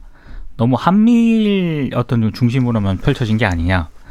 뭐 가치 외교라고 하는데요. 그 네. 가치 외교라고 하는 것도 저는 결국에는 의미를 가지려면 그게 우리 국익에 부합했을 때 가치 외교가 의미가 있다고 보거든요. 예. 근데 너무 지금 어, 한미일이라는 어떤 그런 연대 틀, 뭐 공조 강화 여기에 좀 너무 좀 지나치게 좀 집중이 된 나머지 다른 나라와의 어떤 그런 우리 국익에 기반한 이런 음. 어떤 국제 정치라든가 외교는 등한시했던 게 아닌가. 결국 이것도 저는 정치 실종이라고 봅니다. 뭐 실종이 정치 실종이 아니고 좀 더 구체적으로 제가 묘사를 한다면 말씀하신 거를 한국 실종, 국가 실종 뭐 이렇게 되겠네. 국익 실종. 아 그거는 이제 좀 예. 그게 우려되는 상황이다 저는. 예. 네. 근데 이제 조금 이제 대외적인 부분을 말씀을 이제 중심을 두고 해주셨는데, 예. 그러니까 내적으로 봐도 이 내적으로도. 나라 내에서의 어떤 정치를 국내 봐도 정치도. 예, 이걸 정치 실종이라고 불러야 될지 뭐 정치에 뭐 예를 들면은 저질화라고 해야 될지 질이 어. 낮아졌다는 측면에서 어. 뭐라고 불러야 될지는 모르겠으나 정치 실종의 이- 이러한 단어를 단어의 뜻을 살려서 보자면 그러니까 우리가 생각하는 정치 실종할 때 정치라는 거는 뭔가 누구의 잘잘못을 따지는 게 아니라 음. 그러니까 어, 뭐 모든 정치 주체들이 여러 가지로 약점도 있고 뭐 자기들이 잘하는 것도 있고 못하는 것도 있고 한데 그런 와중에서도 뭔가를 협상을 해내고 그 협상 결과가 조- 좋은 거든 나쁜 거든 간에 그 협상 결과가 언제나 좋기만 하겠습니까? 나쁜 것도 있겠죠. 근데 뭔가 협상을 해내고 그 협상을 한 바탕 위에서 앞으로 뭘 하자고 하고 그렇게 뭔가 이 한국의 정치 뉴스가 뭔가 진행이 되는 것 같은 진도가 나가는 것 같은 그런 느낌이 있어야 되는데 지금 이제 국내 정치 사정을 보면은 그런 느낌이 아니잖아요. 계속 음. 도돌이표 같고 되풀이 되는 것 같고 똑같은 얘기 계속 하는 것 같고 그렇죠. 예. 그런 상황이기 때문에 무한 반복. 그렇죠. 예. 이게 정치 실종이다 이런 얘기가 안 나올 수 없는 거 아니냐 음. 이런 생각은 좀 듭니다. 그러니까 뭐 야당의 법안 단독 추진, 대통령의 거부권. 이거 거의 무한 반복인 것 같아요. 그러니까 사실 이런 상황도 이례적인 건 분명하지 않습니까? 예. 대통령의 당선이 되고 나서 야당 대표를 안 만났잖아요. 안 만나. 그러니까 이것도 굉장히 이례적인 풍경이거든요. 예. 그러니까 아, 군사 독재 정권 시절에도 이 정도까지는 아니었던 것 같은데 음. 뭐 여러 이유가 있겠습니다만 결국에는 어, 이 자체 현상이 보여주는 게 우리 국내 정치가 실종이 됐다라는 생각도 들고요. 지금 그, 그 윤석열 대통령의 책임이 저는 상당 부분 있다라고 생각할 수밖에 없는 이유가 여러 발언들이 있지 않았습니까? 예. 근데 아 이게 국내 정치가 실종될 수밖에 없는 상징적인 저는 어떤 그 단어를 제 개인적으로는 어디서 찾았냐면 음. 공산 정체주의라는 단어가 등장을 했을 때, 아, 이거는 정치를 회복하기가 쉽지는 않겠다. 왜냐하면 대통령의 인식에 우리 사회의 어떤 그런, 어, 정부라든가 대통령의 생각과 다른 생각을 가지고 있는 어떤 집단이라든가 이런 조직을 공산 전체주의라고 규정을 할 수도 있다는 그런 얘기 아니겠습니까? 공산 전체주의 세력이 다른 사람을 공산주의자나 빨갱이나 또는 극우주의자라고 부르는 경우가 꽤 있죠. 그러니까요. 예. 그 레드 컴플렉스가 우리 사회에 서로 간에 그러는 거예요. 서로 간에 지금. 네, 예. 분명히 있었기 때문에 네. 지금 현직 대통령의 그 입에서 공산 전체주의라는 그런 단어가 딱 등장을 했을 때, 음. 와, 이거 정치를 과연 이게 살리는 게 쉬울까? 굉장히 어렵지 않을까? 이런 생각이 좀. 오바마가 미국 대통령이 흑인 최초로 됐을 때 미국의 백인들이 오바마를 공산주의자 또는 나치 이렇게 두 가지로 불렀거든요. 그러니까 나치하고 공산주의자는 완전히 다른 극단적인 극자와 극우의 개념이잖아요. 맞습니다. 예. 근데 나쁜 거는 다 그냥 갖다 붙인 거예요. 음. 그 전체주의도 사실은 극우 전체주의 세력이 뭐 2차 세계대전도 사실은 그들 세력 때문에 생겨난 것이고 전체주의 세력의 대표는 어 극우예요. 근데 공산 전체주의 세력이면 극자와 극우를 그렇죠. 다 합친 것 같은데 네. 최근에 한겨레 송한영 기자가 어, 대통령과 국민의힘 대통령의 가는 방향을 지금 극우 아니냐 이렇게까지 묘사를 해버렸거든요. 그러니까 지금 서로가 서로를 향해서 지금 전체주의 세력이다. 근데 그 말을 처음 시작한 사람은 대통령이다. 그렇죠. 그게 정치의 실종은 대통령으로부터 비롯된 건가 어떻게 보십니까? 그 공산 전체주의라는 말에 대해서 지금 이제 말씀을 하시면 그런 측면이 분명히 있죠. 그러니까 예. 이런 방식의 이제 포지셔닝을 예. 이제 외국에서 이런 일이 일어나면 그 극우 포퓰리즘이라고 하거든요. 맞아요. 중요한 거는 포퓰리즘이라는 겁니다. 무슨 얘기냐면 맞아요. 예. 실제로 공산 전체주의라는 어떤 이념을 가진 네. 사람들이 있어가지고 그 사람들을 문제시하는 게 아니라 음. 자기가 이제 반대 전선을 만들고 그러니까 대- 해외 얘기를 음. 하는 거예요. 예를 들면 트럼프 트럼프가 트럼프가 주도한 정치 이런 게 그런 거잖아요.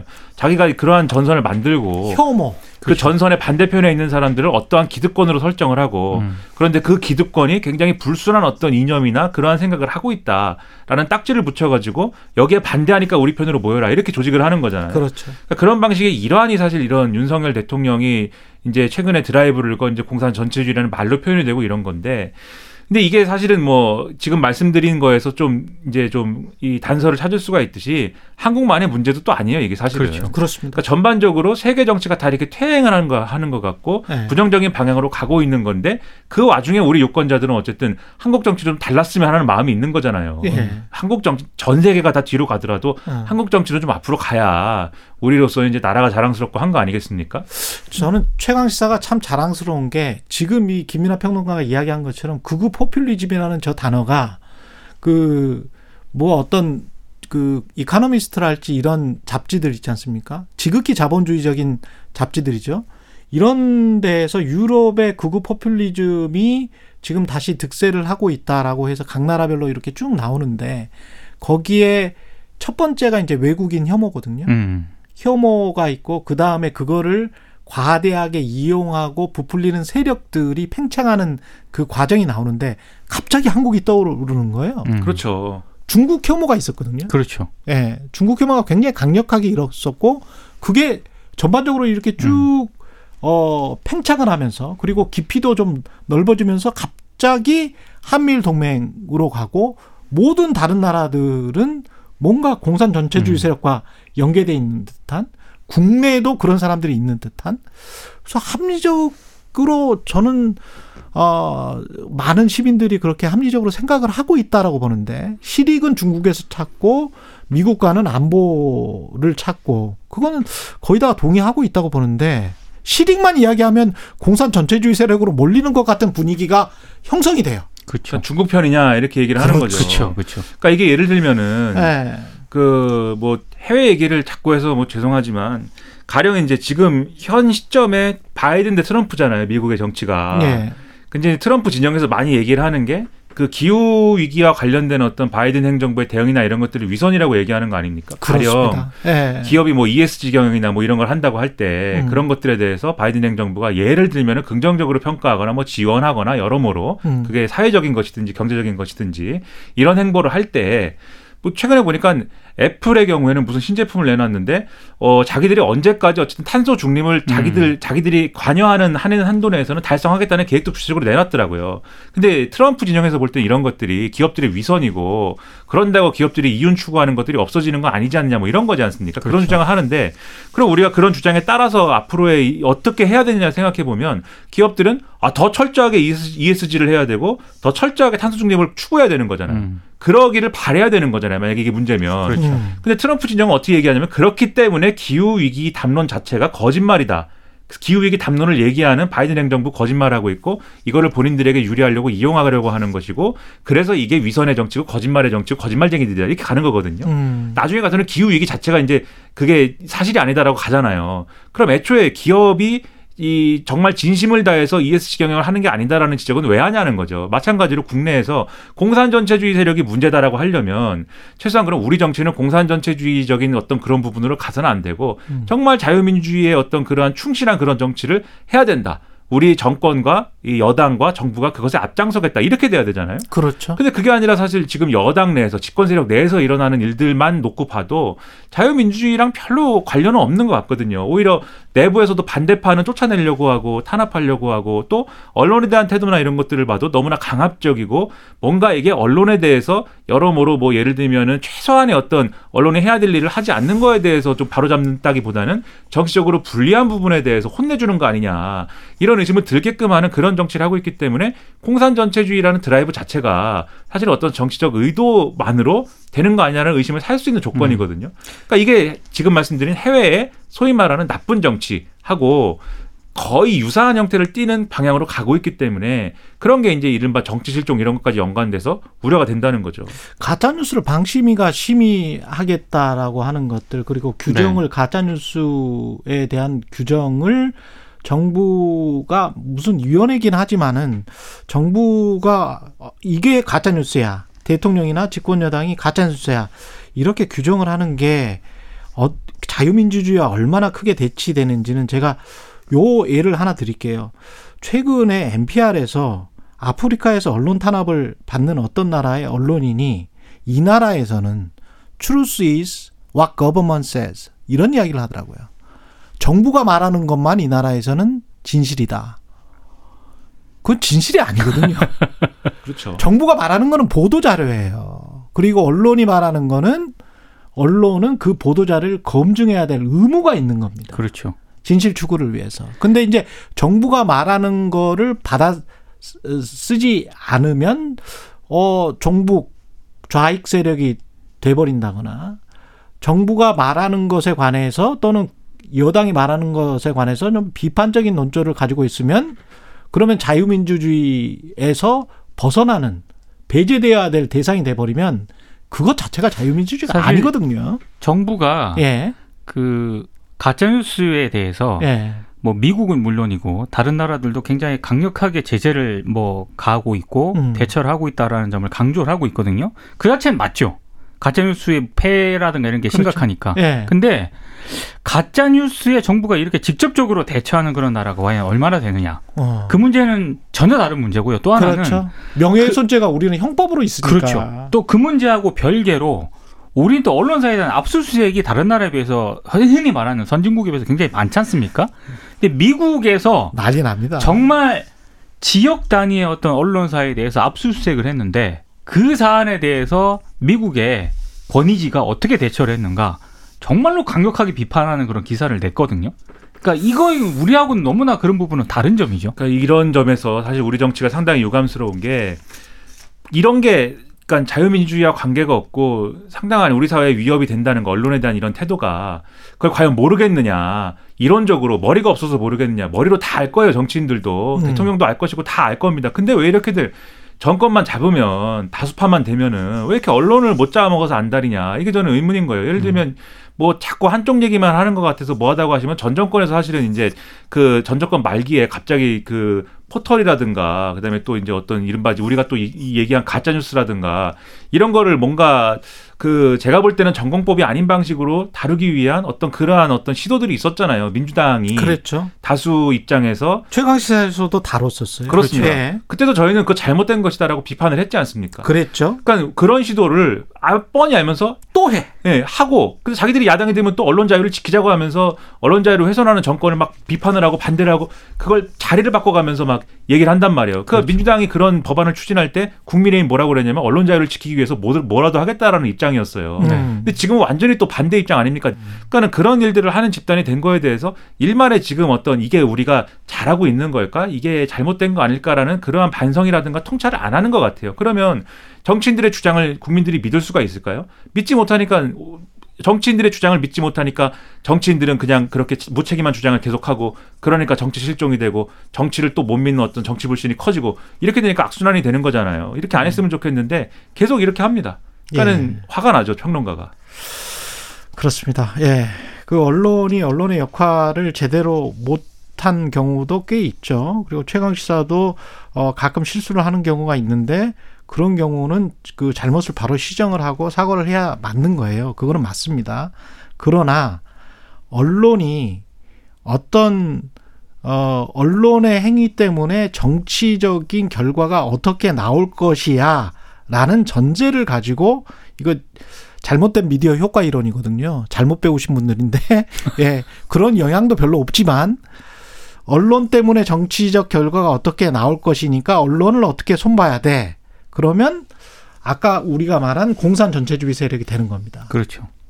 예. 그러면 사실- 큰일 나게 되는 겁니다. 사실 예. 그 정치가 살아나려면은요. 기본적으로 생각이 다른 사람들하고 소통하고 대화를 해야 되잖아요. 그리고 뭔가 설득을 해야 되는 거고. 그렇죠. 근데 윤석열 정부 들어서 많이 실종된 것 중에 하나가 야당과의 어떤 대화도 많이 사라졌고요. 음. 그리고 언론과의 소통도 처음에는 뭐 도어 스태핑이다 해가지고 하지 않았습니까? 그렇죠. 지금 안 하지 않습니까? 어. 그리고 비판적인 언론에 대해서는 뭐 압수수색 같은 거 물론 어뭐 뭐 뉴스타파라든가 일, 일부 네. 실수가 있긴 했습니다만 언론이 완벽하지 않거든요. 더더군다나 이제 오보에 대해서는 또 사과한 측면도 있고 음. 그런데도 불구하고 이렇게 언론에 대해서 굉장히 강경한 대응을 하고 있지 않습니까? 대통령이 도어 스태핑이라고 하는 그러니까 출근길 기자회견을 출근길 약식회견을 중단하는 과정에 대해서 이게 모범적이었다라고 생각하기가 굉장히 어려운데 음. 근데 그런 대통령이 그런 태도를 보이니까 다 따라하는 것 같아요. 장관 후보자들도 그렇고 무슨 이 비판 기사라든가 검증 기사 나오면은 가짜 뉴스라고 무조건 하고 이 어떤 성실하게 해명도 안 하면서 가짜 뉴스라고 해버리고 기자들하고 질의응답을 안 하겠다고 주- 벌- 벌써 주장하고 그러니까 전반적인 정부 분위기가 그렇게 되면은 그렇죠. 안 되지 않습니까? 그래서 네. 이런 것들을 앞 지금 말씀하셨듯이 언론이 언론이 주장하는 게 보도하는 게 다 진실일 수는 없습니다. 진실까지 가는 과정의 노력의 일환일 수는 있어도 그런데 그게 정말 처음부터 끝까지 악의로 점철되지 않았다면 그런 식으로 반응하는 것이 굉장히 부적절하고 민주주의의 위협이다라는 걸 아셨으면 좋겠고 그다음에 이제 정부가 그렇게 하면 사실 저는 이제 야당에 대한 불만도 좀 있어요. 그런 야당에 대한 불만이라는 건 어떤 거냐면 예를 들면은 그 옛날에 이제 그 어, 트럼프 바이든 그 대선 할때 음. 그때 이제 미셸 오바마 여사가 그런 얘기 하잖아요. 저쪽이 이렇게 저질스럽게 가, 가더라도 우리는 좀 고급스럽게 가자 이런 얘기를 하잖아요. 물론 네. 그 얘기에서 뭐 선거를 이기진 않았습니다. 선거를 지긴 했는데 근데 그런 전략이 저는 필요하다고 보거든요. 음. 그렇기 때문에 야당도 지금 야당이 하는 걸 보면은 이게 대통령이 무조건 거부하고 안 하고 이제 어, 대화도 안 하고 협치의 의지가 없다 보니까 야당도 머릿수로 해결하려고 하는 힘으로 해결하려고 하는 이런 모습들로 몰리게 됩니다. 근데 이제 몰리게 됐다고 해서 글로 쭉 가는 것도 제가 볼 때는 안 좋은 것 같고 표, 결국은 민주주의라는 건 표결로 하는 것이지만 음. 그 표결에 동반돼야 되는 노력이 뭐냐면 국민을 설득하려고 하고 국민을 뭔가 국민에게 자신들의 행위를 이럴 수밖에 없었다라는 거를 진정성 있게 전달해야 되고 이렇게 해야만 우리가 뭔가 우리 정치를 할 수 있다라는 것들을 전달해야 되는 것이거든요. 근데 예. 그런 노력은 사실 별로 없고 야당이 그런 그런 것보다는 아예 국회라는 어떤 이런 이제 결정을 해야 되는 어떤 이 공간 내에서 우리가 절차적으로 이렇게 저렇게 어, 표 계산해가지고 이런 방식으로 패스트 트랙 태우고 이런 방식으로 예를 들면 의결하면 되는 일인데 뭐 이렇게 절차대로 하면 되지 않느냐 우리가 의석수가 많으니까 음. 이것만 가지고 이 국민들을 설득할 수는 없는 거 아니냐. 예. 그래서 거기에 동반되는 어떤 노력들을 해주면 해줄 수 해줄 수가 있어야 되는데 그런 것들이 없는 거에 대해서는 저는 그것에 대해서는 야당의 정치가 좀 더 살아나야 된다. 예. 그게 여당과 정권을 향한 정치 뿐만이 아니라 야당도 국민을 향한 정치를 해야 되지 않습니까? 음. 그런 노력들을 해줬으면 좋겠다라는 생각을 그러니까 많이 저기에 했습니다. 한 마디만 더 첨언을 하면은요. 예. 그러니까 대통령과 집권 여당의 책임이 가장 크고 지금 김민하 평론가가 얘기한 야당의 책임도 있는데 저는 한국에서 지금 정치가 실종되는 가장 큰 이유 중에 하나가 정치의 사법화 음. 그리고 법조의 정치화라고 생각을 하거든요. 예. 정치가 검찰 정치가 정치적으로 해결해야 될 그 사안마저도 자꾸 법조계로 가져가려 그러고 정치 실종의 요소들을 지금 차, 찾아보고 있네요. 맞습니다. 예. 그리고 검찰도 저는 검찰이 전혀 정치적인 의도라든가 이거 없이 수사만, 수사만 했다고 생각하지는 않거든요. 예. 그러니까 이게 뭐 검찰이 됐든 뭐가 됐든 이 법조 진영의 어떤 정치화 이게 서, 로 정치는 정치적으로 해결해, 해결을 해야 되고 검찰은 수사 증거 그리고 사법부는 사법의 법적인 논리로 판단해야 되는데 이게 자- 완전히 거꾸로 가고 있다는 이게 지금 정치의 실종의 가장 큰 원인이라고 저는 근데 생각을 검찰. 고위직과 지금 법무부 장관의 행태들 검찰 전체가 그러지는 않으리라고 믿습니다만은 다시 한번 근데 검사들은 정말 그 걱정을 굉장히 많이 해야 되는 상황 아니에요. 지금 이렇게 가다가 뭐 정권이 바뀌건 아니면 국민의힘 내부에서 또다시 정권이 재창출된다고 하더라도 지금 이 정도의 검찰에 대한 신뢰도를 가지고 검찰이 연명할 수 있을까? 그런 생각은 들어요. 이 도저히 뭐 이상한 기이한 행태가 많이 나타나지 않습니까? 사- 그러니까 과거부터 예. 검찰이 얼마나 이제 예를 들면 자기들의 특권에 대해서 예. 그리고 그러니까는 수사도 하고 기소도 할 수 있는 그러한 특권에 대해서 그리고 그걸 활용해 갖고 자기들의 어떤 잘못이나 이런 것들을 바로잡지 않는 행태에 대해서 음. 그리고 정치 권력하고 이 부적절한 방식으로 야합해서 예를 들면은 없는 사건을 만든다든지 사건의 내용을 왜곡한다든지 뭐 이런 사례가 얼마나 많았느냐에 대해서는 축소했거나 과장한다. 그렇죠. 음. 이전에 얼마나 많은 사례들이 있습니까? 그거가 똑같은 걱정들을 많은 시민들이 안고 있는데 특히 이 정권은 또 검찰총장 출신인 인사가 대통령이 된 정권이잖아요. 그러면 더더욱 많은 걱정을 할 거 아닙니까? 이런 부분에 대해서. 근데 검찰이 됐든 검- 똑같이 또 검사 출신의 법무부 장관이 됐든 이런 우려를 불식시킬 수 있는 행보를 해야 돼요. 제 얘기는 음. 예를 들면 수사를 하지 마라 이런 얘기가 아닙니다. 음. 수사를 해야 되는 거는 정확히 하되 그렇죠. 그러한 수사의 의도라든가 이러한 어떤 본질적인 부분을 정치적으로 왜곡하는 것 같은데라는 느낌이 안 들게 해야 되는 거죠. 무슨 얘기냐면 예를 들면 한동훈 법무부 장관의 경우에 자꾸 국회에 가지고 국회의원하고 싸우려고 들잖아요. 제가 볼때 이게 정말 예를 들면은 어, 검사 출신 인사가 대통령이지 않은 정권이고 검찰이 이런 오해를 사지 않은 정권이고 뭐 여러 가지가 있으면 법무부 장관도 장관이니까 그러면 그런 정치적인 행보나 발언을 할 수도 있다고 봅니다. 그걸 하지 말라는 게 아니라 지금은 어떻게 해도 오해를 살 수 있는 국면이라고 하면은 그렇죠. 제가 법무부 장관이면 조심할 것 같아요. 음. 이게 혹시라도 편향된 수사로 비춰가지고 검찰 조직에 오히려 상당히 부담을 안길 수가 있으니까 내가 엄정 중립을 지켜가지고 절제한 어떤 행보, 절제한 언행을 해야 되겠다. 이렇게 생각할 것 같은데 한동훈 장관 그게 아니고 국회에 와가지고 막 30분씩 얘기를 하려고 하잖아요. 체포동의안 그 어떤 내용 설명을 하는데 30분 동안 얘기를 하고 싶어 하잖아요. 음. 싸우려고 하잖아요. 그러니까 그런 모습을 자제해야 될 것 같은 그런 이제 생각이 드는데 개의치 않는 것 같고 그래서 저는 지금까지 쭉 말씀드린 이런 것들을 한마디로 제 방식으로 표현하면 일종의 진검승부주의예요. 이게 뭐든지 뭐냐면은 정치적으로 완충제들을 둬가, 둬가지고 국민들에게 좀 안 좋은 모습 노출하지 마- 않고 이 물밑에서는 막 이렇게 싸우고 하더라도 국민들에게 보여주는 모습은 좀 아름다운 모습 보여주면서 명분과 그 다음에 어떤 노선과 이런 걸로 싸우자. 음. 이렇게 해야 되는데 그게 아니고 그런 건 다 필요 없고 그런 건 다 거짓말이고 그런 건 다 어차피 국민들도 위선인 거 아니까 진검승부하자 칼 들고 음. 그게 정치의 사법화라든지 법조의 사법화라든지 다 마찬가지인 거고요. 검찰이 검찰이 우리 정치 권력하고 완전히 독립돼 가지고 우리가 엄정한 수사한다고 어차피 안 믿잖아.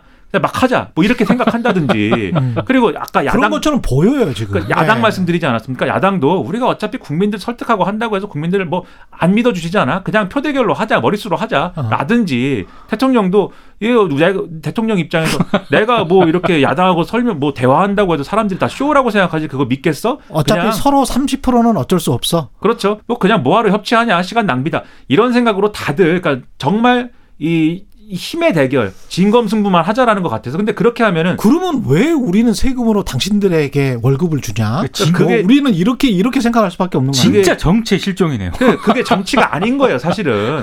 네. 정치가 아닌 걸 하면서 정치인들이 정치가 아닌 걸 자꾸 똑같이 하자고 하는 게 되겠습니까? 이러지 말자고 하는 취지에서 이런 말씀 드렸다 드린다는 겁니다. 세금과 월급의 효용성. 예. 아 맞아요. 예, 네. 그걸 좀 보여달라. 예.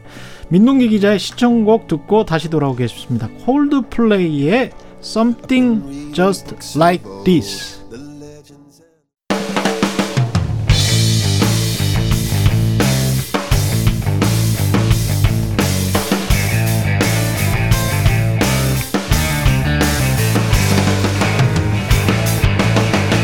최경영의 최강 시사. 네, 최경영의 최강 시사 추석 연휴 특집 추석엔 unboxing이다. 3부 이어가겠습니다. 민동기 기자 김민하 평론가 함께하고 있습니다. 예, 앞서 정치 뉴스들 정치 실종에 관해서 이야기를 해봤고요. 사회 분야 중간 결산 해보겠습니다. 교권 실종, 교권 실종도 있었습니다. 예. 그러니까 교권 침해, 교권 실종, 뭐 언론들이 여러 단어를 통해서 이제 불렀는데 사실은 좀 예견이 됐던 측면이 좀 많았다라고 생각을 합니다. 왜냐하면 그 간간히 이런 뉴스들은 굉장히 많았습니다. 그랬죠. 예. 이를테면 뭐 어, 유력 정치권 인사들의 자녀가 음. 뭐 어떤 개입, 개입이 된 이런 학폭 사건 이런 게 나왔을 때 그게 결국에는 뭐 고위직들 학교의 어떤 고위직을 통해서 이게 무마하거나 이런 게 계속 있어 왔잖아요. 결국에 그게는 저는 교권 침해라고 생각을 하거든요. 근데 이런 것들이 가만 생각을 해보면 최근에 막 등장한 게 아니라 이미 오래 전부터 저는 등장을 해왔다라고 생각을 해요. 그러니까 이게 누적이 되면서 이제는 이제 교사들이 더 이상 못 참겠다. 뭐 이런 이제 상황까지 직면했다고 보고 반대로 그러면 그 고위직들만 그런 것이냐. 지금 나오는 여러 가지 그 뉴스라든가 사례들을 보면은 정말 그 일반 학부모들 있지 않습니까? 그렇죠. 예. 그 학부모들도 이 흔히 말해서 선생님이라든가 교사에 대한 어떤 권리라든가 이런 거를 너무 가볍게 본 게 아닌가. 자신들의 어떤 그 자녀들의 어떤 그런 뭐 인권이라든가 네. 이런 것만 지나치게 생각한 나머지 근데 그게 진정한 인권이라는 것인가에 대해서도 참- 정말 다르게 한번 논대로 그럼요. 토론도 해봐야 되는 사안이고요. 결국에는 네. 이런 여러 가지 사안들이 복잡하게 얽히면서 전 지금의 사태가 좀 왔다고 생각을 합니다. 아주 극히 일부라고 보고 있습니다만 우리가 이 인권과 관련해서 좀 잘 크게 저 잘못 생각하고 있는 게 제가 어한 20년 전인 것 같아요. 미국 항공사인데 미국 항공사 줄을 미국에서 쓰고 있는데 어 갑자기 점심 시간이 돼가지고 다 빠져나가는 거예요. 그 그, 그 라인에 있는 사람들 있잖아요. 그, 그 승객들이 기다리고 있는데 승객들이 기다리고 있는데 그 항공사의 그, 그 뭐라고 그러죠? 그 그라운드에서 일하시는 분들입니다. 그러니까 판매 담당하시는 분들이죠. 그래서 뭐 체크인이랄지 뭐 이런 것들을 과거에는 다 해주셨잖아요. 예. 그거 하는 사람들이 밥 먹으러 다 가는 거야. 그러니까 한 30분 정도가 아무도 없어. 근데 그 자리를 메울 사람도 없는 거예요. 그 항공사 같은 경우는 뭐 아마 부족했나 보죠. 근데 아무도 complain을 하잖아. 아무도 불만을 제기하지 않아. 그들의 식사 시간이다. 예, 그들의 식사 시간이다. 잘 먹고 와. 샌드위치 먹을래? 뭐 이렇게 웃으면서 물어보더라고요. 거기에 저는 굉장히 충격을 받았거든. 아, 이 사람들은 그 30분이건 뭐 1시간이 자기가 굉장히 불편한 상황인데도 불구하고 여유롭구나. 이게 사람을 존중하는 거구나. 심지어는 항공권을 사가지고 거기서 기다리고 있는데도 그러는 거예요. 음. 근데 선생님들한테까지 교사들에게까지 내가 뭘 샀기 때문에 내가 자녀 교육을 맡겼고 당신은 나한테 서비스를 해주는 사람이기 때문에 내가 함부로 할 수 있어 이런 생각을 한국인의 꽤 상당수가 하고 있는 것 아닌가? 이러면 이러면 돌아오는데 부메랑으로. 그러니까 예. 한 말씀만 더 덧붙이면 사실 한국의 교육의 중심은 대학 가는 거 아니겠습니까? 그렇죠. 근데 대학에 가 진학하기 위한 여러 가지 그런 것들은 다 사교육 중심으로 진행이 되- 되잖아요. 근데 사교육으로 이제 비용을 지불해서 해결을 하면 되는 것이고 공교육에 있는 한마디로 예. 교사들은 그 대학 진학을 위해서 걸림돌이 될 만한 자기의 자녀들에게 그런 어떤 걸 안 해줬으면. 좋겠다라는 생각에 밑바탕에 깔려 있기 때문에 저는 이런 교권 침해가 가능하다고 그러, 생각하거든요. 그러, 그러 네. 핵심적인 거는. 그리고 이제 어. 말씀하신 내용들 다 이제 뭐 좋은 말씀드리고 또 이 교권 침해와 관련돼서는 평소에 많은 말씀 드렸는데 오늘 왠지 이제 평소에 안 한 얘기 좀 하게 되는데 네. 저는 그런 생각을 했습니다. 사회적 신뢰의 문제나 이런 것들이 상당히 크다. 그러니까 이 교권 침해 문제는 대한민국의 모든 문제가 다 엮여 있는 문제라고 저는 생각을 맞아요. 하는데 사회적 신뢰에 대한 문제를 왜 말씀드리냐면 지금 말씀하신 것처럼 뭐 줄 서고 있는 줄 서고 기다리는데 뭐 다른 이제 공항 노동자들이 가서 점심을 먹으러 갔다에 대해서 다들 아 일을 하려면 당연히 점심을 먹어야 되고 그렇죠. 점심을 먹고 와서 일을 하겠지 이 생각을 하니까 그게 가능한 거잖아요. 그렇죠. 예를 들어서 그렇게 생각하지 않고 아 이 사람들은 이미 밥을 먹었는데 점심 먹으러 가는 게 아니고 놀러 가는 거다 이렇게 생각을 하면 그래서 화가 나는 거지 않습니까? 그렇게 생, 그렇게 생각하고 의심하면 예. 자, 전 극단적으로 말씀드렸는데 음. 우리 사회는 학부모들이 당연히 이제 아까 말씀하신 이제 특권층이라든가 이런 문제로부터 시작하는 것이긴 하지만 일반적인 경우에 음. 우리 학부모들의 경우에 우리 아이의 편은 나밖에 없다 이 생각을 많이 하시는 것 같아요. 음. 그러니까 평소에 이 사회생활 사회생활하면서 겪는 어떤 부당함 또 뭐 그것에 따른 억울함 음. 그것에 따른 어떤 불안함 이런 것들이 있는데 마찬가지로 우리 아이가 학교에 가서 어떤 부당한 어떤 처우를 받는 것인지 혹시 아 선생님이 예를 들면 어떤 학교에서 어떤 사건이 있었는데 아 선생님이 우리 아이, 우리 아이 편을 안 들어주고 저쪽 편 아이가 예를 들면 유력 뭐 집안에 자제여 가지고 선생님이 거기에 이제 좀 어떻게 된 거 아니냐 이런 의심부터 하면은 음. 그 아이를 지키기 위해서 내가 나서야 되는 거거든요. 그리고 그렇지, 그렇지. 내가 나설 때는 역시 아까 말씀드린 진검승부도 해야 음. 되는 겁니다. 모든 수단을 동원해 그 가지고 공격 현장에서도 각자 도생을 해야 돼. 그렇죠. 그렇죠, 그렇죠. 선생님하고 싸워야 되는 거예요. 이제 음. 그런 일들이 일반화된 결과가 이런 게 아니냐. 그리고 그 일반화된 거에 대해서 야 이게 아닙니다라고 하면서 학교 현장의 사회적 신뢰를 제고하기 위한 노력을 막 하는 게 아니라 그거 어쩔 수 없지 않나라고 하면서 우리 내 책임은 아니야라고 하면서 학교도 책임 안 지고 정부도 책임 안 지고 결국은 일선에 있는 선생님들이 이런 것과 관련된 책임을 다 떠안게 만들어서 이렇게 들고 일어나게 만든 거 그게 지금까지의 과정 아니겠느냐 이런 생각이 들거든요. 제가 이 생각을 어쩌다 하게 됐냐면은 그 무슨 개가 나오는 TV 프로그램이 있어요. 강아지. 근데 제가 뭐 당연히 우리 학부모들을 비하하는 게 아니라 그 강아지들을 너무 사랑하는 견주들이 있습니다. 견주라고 해야 될까요? 보호자라고 해야 될까요? 아무튼 그 보호자들이 있는데 그러니까 개가 막 잘못된 행동을 하고 막 하는데도 그냥 우리 개니까는 사랑하고 개, 개가 물어도 막 아이 좋다고 하고 막 이런 분들이 있어요. 근데 훈련사가 가서 그게 아니라고 하고 막 그렇죠. 고쳐줍니다. 훈련사가. 네.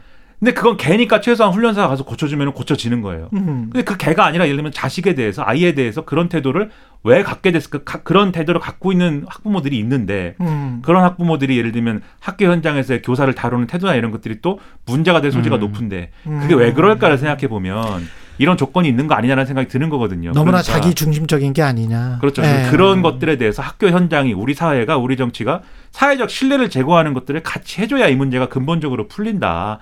그 점을 꼭 말씀드려야겠다 이런 생각을 했습니다. 누구를 특정 계층을 비난하는 게 아니고요. 우리 전체가 좀 돌아보자. 예, 그런 근데 의미로 이게 말- 교사 저도 그럴 수 있으니까요. 그러니까 예. 이게 교사들이 이렇게 안타까운 방식으로 생을 마감하는 사건들이 유독 많지 않았습니까? 근데 이거는 정말 특단의 대책이 필요한 것 같아요. 그렇죠. 그러니까요. 예. 이게 특단의 대책을 내놓지 않으면은 앞으로 교권이 단순히 뭐 추락하고 있다, 교권이 침해받고 있다 이런 걸 떠나서 가르칠 사람이 없어지죠. 그렇죠. 그 문제에 직면하게 되는 거죠 지금. 예. 가르칠 사람이 모자라게 되면 미국은 교사와 간호사가 부족해요. 음. 그렇죠. 왜 그런지 잘 보십시오. 왜냐하면 노동이 너무 힘든 거야. 맞습니다. 예. 그렇- 너무 그렇죠. 힘든 거야. 그래서 9월급에 왜 해? 그렇죠. 다른 거 하지? 이렇게 되는 거예요. 그러니까 서로 존중해주지 않으면 특히 교사나 간호사 같은 경우는 한 사람은 생명을 살리고 그렇죠. 한 사람은 아이의 정신을 어 일깨워주면서 살리는 사람이잖아요. 그러면 우리가 존중을 해줘야 되는데 그런 게 없고 그냥 서비스 노동자 해.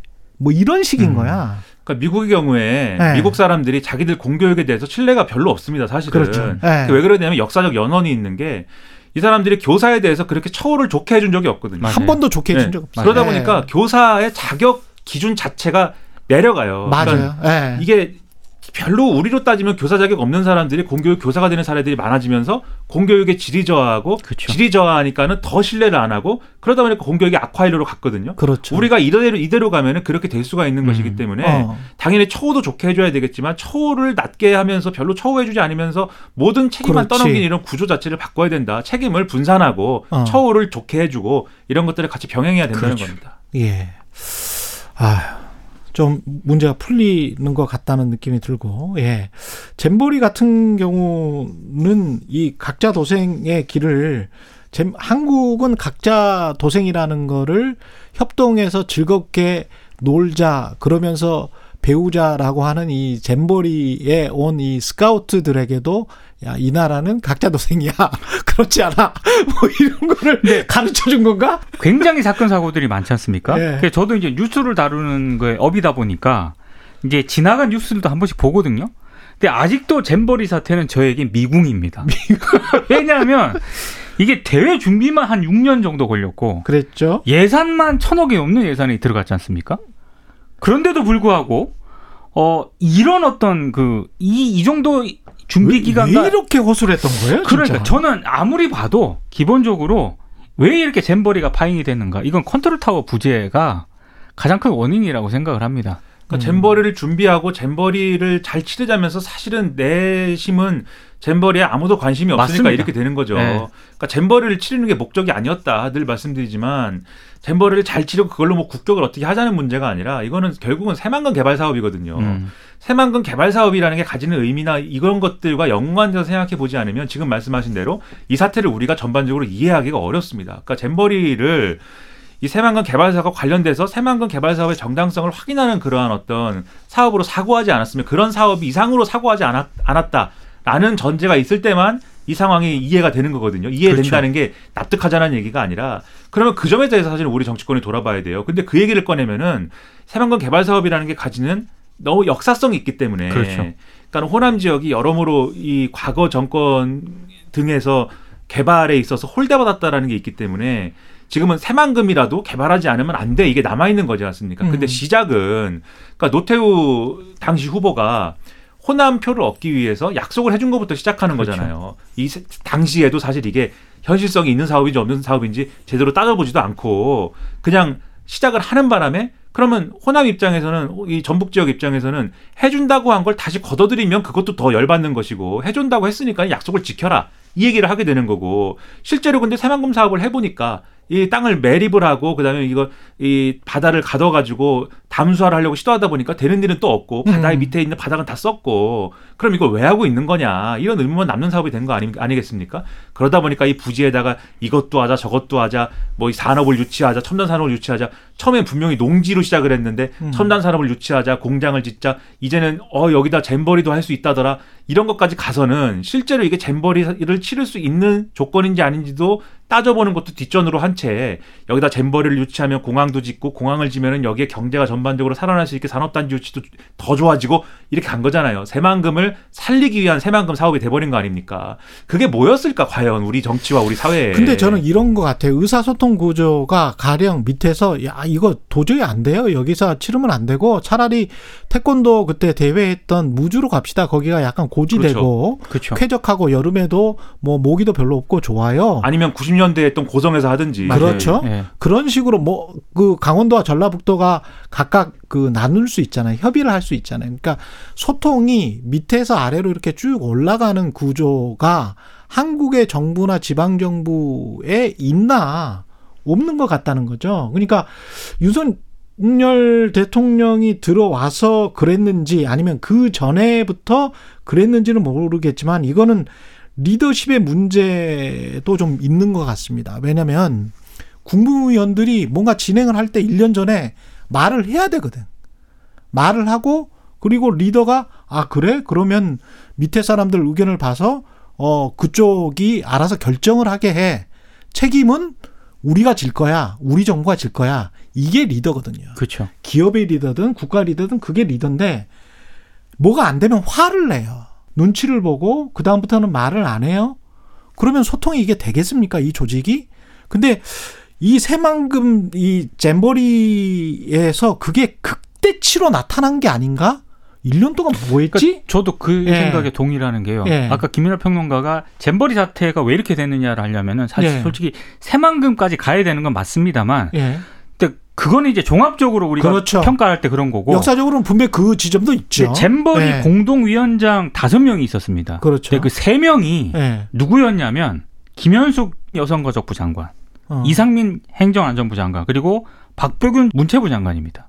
그리고 전북도는 각 지자체는 제가 최강시사 하다면서 보니까 중앙정부의 눈치를 왜 또 보냐면 예산 때문에 그렇죠. 맨날 또 예산 때문에 뭐 별다른 이야기 어, 어, 뭐 뭔가 뭐 지적을 한다거나 비판을 한다거나 아니면 좀 바꿔주세요 하면 그 다음부터는 예산 삭감할까봐 별 말을 못해. 맞습니다. 야당 쪽 지자체장도 별 말을 못하는 거야.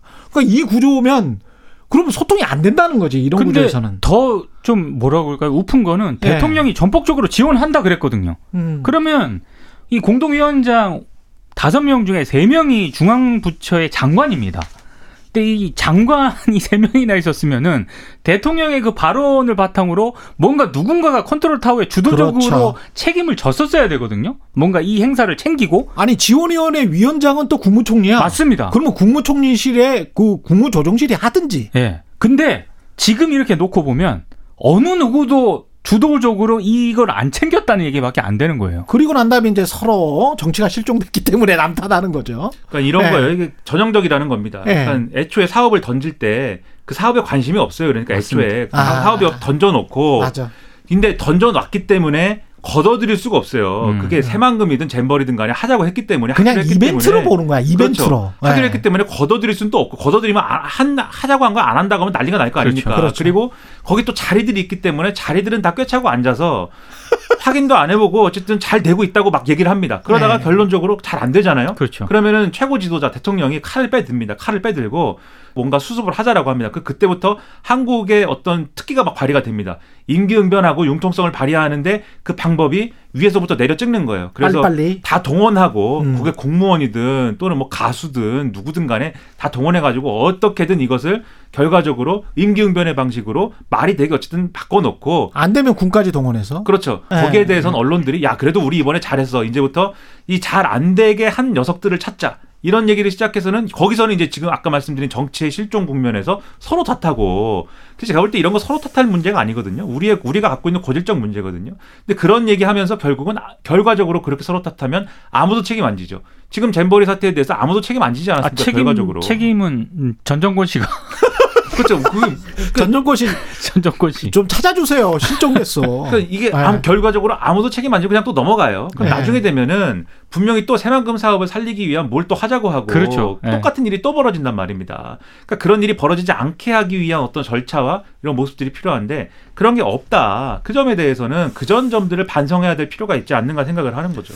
외신들에서 굉장히 안 좋게 썼기 때문에 BBC에서 또 그렇고 미국에서도 그렇고 별로 안 좋게 썼기 때문에 이게 부산 엑스포까지 영향을 미칠 수 있다 그런 우려도 있지만 부산 엑스포 같은 경우는 근본적으로 사우디아라비아가 지금 미국이 어떤 스탠스를 취하느냐가 굉장히 중요한 것 그렇죠. 같은데 예. 미국이 한국이랑 그렇게 최우방이라고 우리 단물은 다 빨아먹은 것 같은데 우리 입장에서는 근데 나는 이거는 부산 엑스포 정도는 야 당신들 해라라고 사실 우리가 도와줄게 이렇게 공개 선언을 바이든이 해야 되는 거 아니에요? 저도 비슷한 생각인데요. 사실 네. 일본도요. 네, 우리가 이렇게 많은 걸 양보를 하지 않았습니까? 그렇죠. 그러면 벌써 일찌감치 엑스포 부산 유치를 지지한다 이렇게. 그렇지. 이것도 굉장히 뜸들이다가 지금 거의 막판에 와서 한 거거든요. 근데 미국은 아직까지도 이 문제에 대해서는 아무런 언급이 없습니다. 이게 공개 지지 선언을 지금 프랑스 마크롱 같은 경우는 사우디아라비아를 1차에 지지 선언하겠다라고 해서 유럽이 난리가 난 거잖아요. 그렇죠. 그럼 미국이 어떤 스탠스를 취하냐가 굉장히 중요해. 근데 미국이 말이 없어. 근데 우리 대통령은 다른 정상 쪼- 아, 조그마한 나라들 40개국 물론 그 사람들도 표가 있기 때문에 그렇죠. 그러나 미국이 이야기를 안 하는 거는 이게 어떤 기조지 다른 나라도 그걸 다 보고 있다는 거거든요. 그러니까 미국 미국 입장에서는 사우디 사우디가 중요하다지 않습니까? 그러니까 사우디가 사실 굉장히 중요해져 버렸어요 지금 네, 또. 바이든 대통령 네. 입장에서는 사우디에 서운한 것도 있어요. 지난번에 망신을 한번 당했기 때문에 그렇지. 사우디가 잘해주지 않았기 때문에 그 아. 카시쿠지 문제 그 사우디 언론인이 부당하게 어쨌든 살해된 거에 대해서 네. 미국이 굉장히 문제 삼고 한 국면이 있었기 그렇죠. 때문에 사우디의 빈살만이라고 하는 아. 그 사람이 네. 어쨌든 이 빈정상하게 대한 거지. 그 그렇죠, 사람만이 그렇죠. 빈정상하게 그렇죠. 대한 거예요. 그 정도 됐으면 네. 사실 미국이 아, 사우디랑 이제 얘기 안 해야겠다라고 생각할 법도 하, 지 않을까? 우리는 이렇게 생각하지만 사우디라는 나라가 어떤 나라입니까? 어쨌든 중동에서는 중동 정치의 하나의 큰 축을 담당해야 되는 입장이고 그렇죠. 거기다가 자원이 있지 않습니까? 최대 산유국입니다. 그렇죠. 미국을 거기다가- 제외한. 그렇죠. 거기다 그 산유국들의 입장이나 이런 것들을 거기서 정리하는 역할을 하잖아요. 그러니까 아. 함부로 못 대하고 이거 특히 이제 이 부산 엑스포 관련된 이런 문제에 대해서는 미국이 마냥 여기를 적대하기 어려운 거거든요. 뒤집어 얘기하면은 미국도 자기 국익 논리에 충실히 따라가고 있는 거예요, 그렇죠. 사실은. 근데 그러한 점들에 대해서 우리도 국익을 따라가야 된다든지 이런 말씀 많이 드렸지만 그런 거에 대해서 국민들에게 소상히 또 설명하고 설득하는 과정이 필요하다는 겁니다. 국민들은 의문이 있는 거잖아요. 어 분명히 자유민주주의 같은 친구라고 그래가지고 미국하고 많이 가까워졌는데 그렇지. 미국은 왜 이거에 대해서 이렇게 등한시합니까? 윤석, 윤석열 대통령이 유엔 총회 네. 가서 엑스포 유치 홍보하고 이런 거는 평가할 만한 대목이 분명합니다만 그렇죠. 이 표심에 영향을 미치는 강력한 두 나라는 미국하고 중국이거든요. 미국과 중국이지. 이 두 나라의 외교를 사실 잘해야 되는데 근데 중국이 또 실종이 됐단 말이에요. 맞습니다. 중국은 예. 어떻게 할 거야? 그렇죠. 중국도 이제 예를 들면 미국과의 미국과의 관계도 있지만 모든 거를 미국과의 관, 관계로만 얘기할 거냐. 예. 거기도 예를 들면 일대일로나뭐 이런 거 하지 그렇죠. 않습니까? 예. 그래서 관련돼 있는 우리가 잘 모르는 예를 들면 중동이랄지 아프리카랄지 이런 것들 국가들하고 많은 좋은 관계를 맺고 싶어 하잖아요. 좋은 관계를 이미 맺은 국가들도 그렇죠. 많습니다. 그렇죠. 예. 그런 것들에 대한 비판의 소지도 있지만 돈으로 뭐 사겠다는 거냐 이런 것도 있지만 거기도 나름대로 생각할 게 많단 말입니다. 음, 근데 중요한 거는 저는 그래서 우리의 시도가 잘 될 수도 있고 안 될 수도 있는데 음. 그 과정에 대해서 그렇죠. 정부가 제대로 설명해 줄 의무가 있다는 거예요. 그래야 국민들도 이러저러한 조건들 때문에 안 됐구나라고 생각을 하는 거지.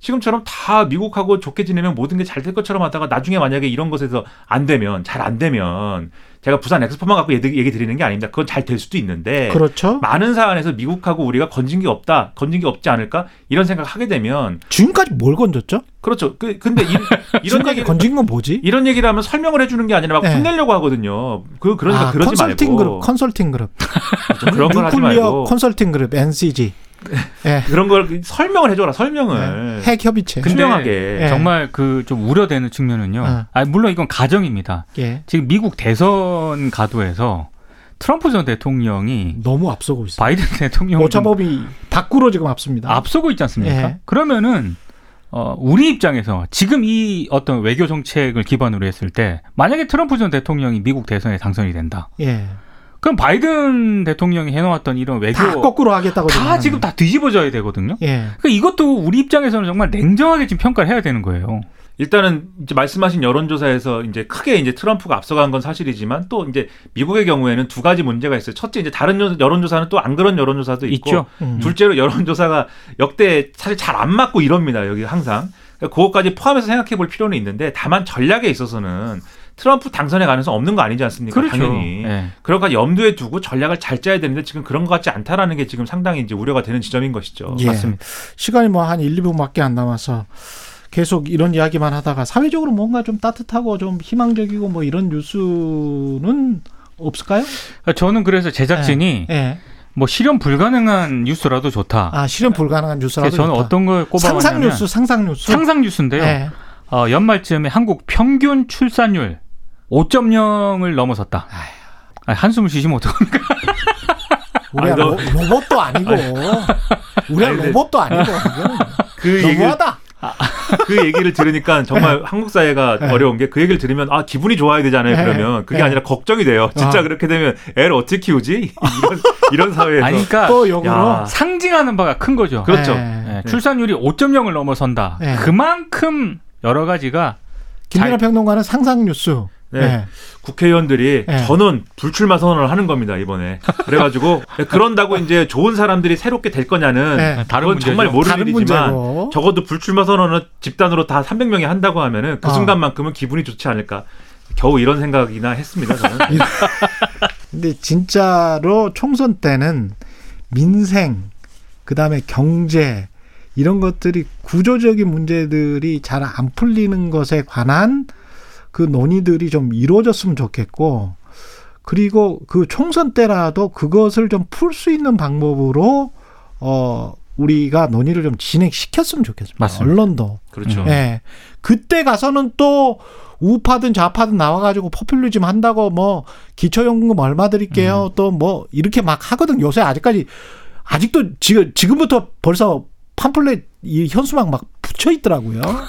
그런 것들이 빨간 당이든 파란 당이든 그럼 뭐 어떡하자는 거야. 그리고 예. 여의도 정치 게임 얘기를 좀 최소화해 주시고 맞아요. 선거 네. 국면에 네. 맞아요. 지금 벌써 뭐 박근혜 전 대통령 인터뷰 이런 거 막 언론에 나오고 하니까는 그런 맞아요. 얘기들만 떠도는데 그런 얘기 좀 최소화해 주시고 그래서 좀 정직했으면 좋겠어. 그렇죠. 그렇죠. 저는 정직 좀 잘 안 될 것 같고 잘 모르겠으면 모른다 그래요. 맞습니다. 인정할 테니까. 예. 김미나 평론가의 신청곡 띄우면서 뭐였죠? 자우림의 매직 카펫 라이드인데 아 자우림의 논란이 있지 않았습니까 김윤아 씨에 대해서 이 가사를 잘 들어보세요 네. 신경 쓰지 마요 그렇고 그런 얘기들 네. 인생은 한 번뿐 네 인생을 한 번뿐 당당하게 살자 이런 얘기입니다 좋습니다. 김미나 평론가 나왔습니다. 지금까지 민동기 기자 김미나 평론가였습니다. 고맙습니다. 고맙습니다. 예, 노래 들으면서 9월 28일 목요일 KBS 일라디오 최경영의 최강 시사였습니다. 예, 저는 내일 아침 추석 연휴 특집으로 다시 돌아오겠습니다. 고맙습니다.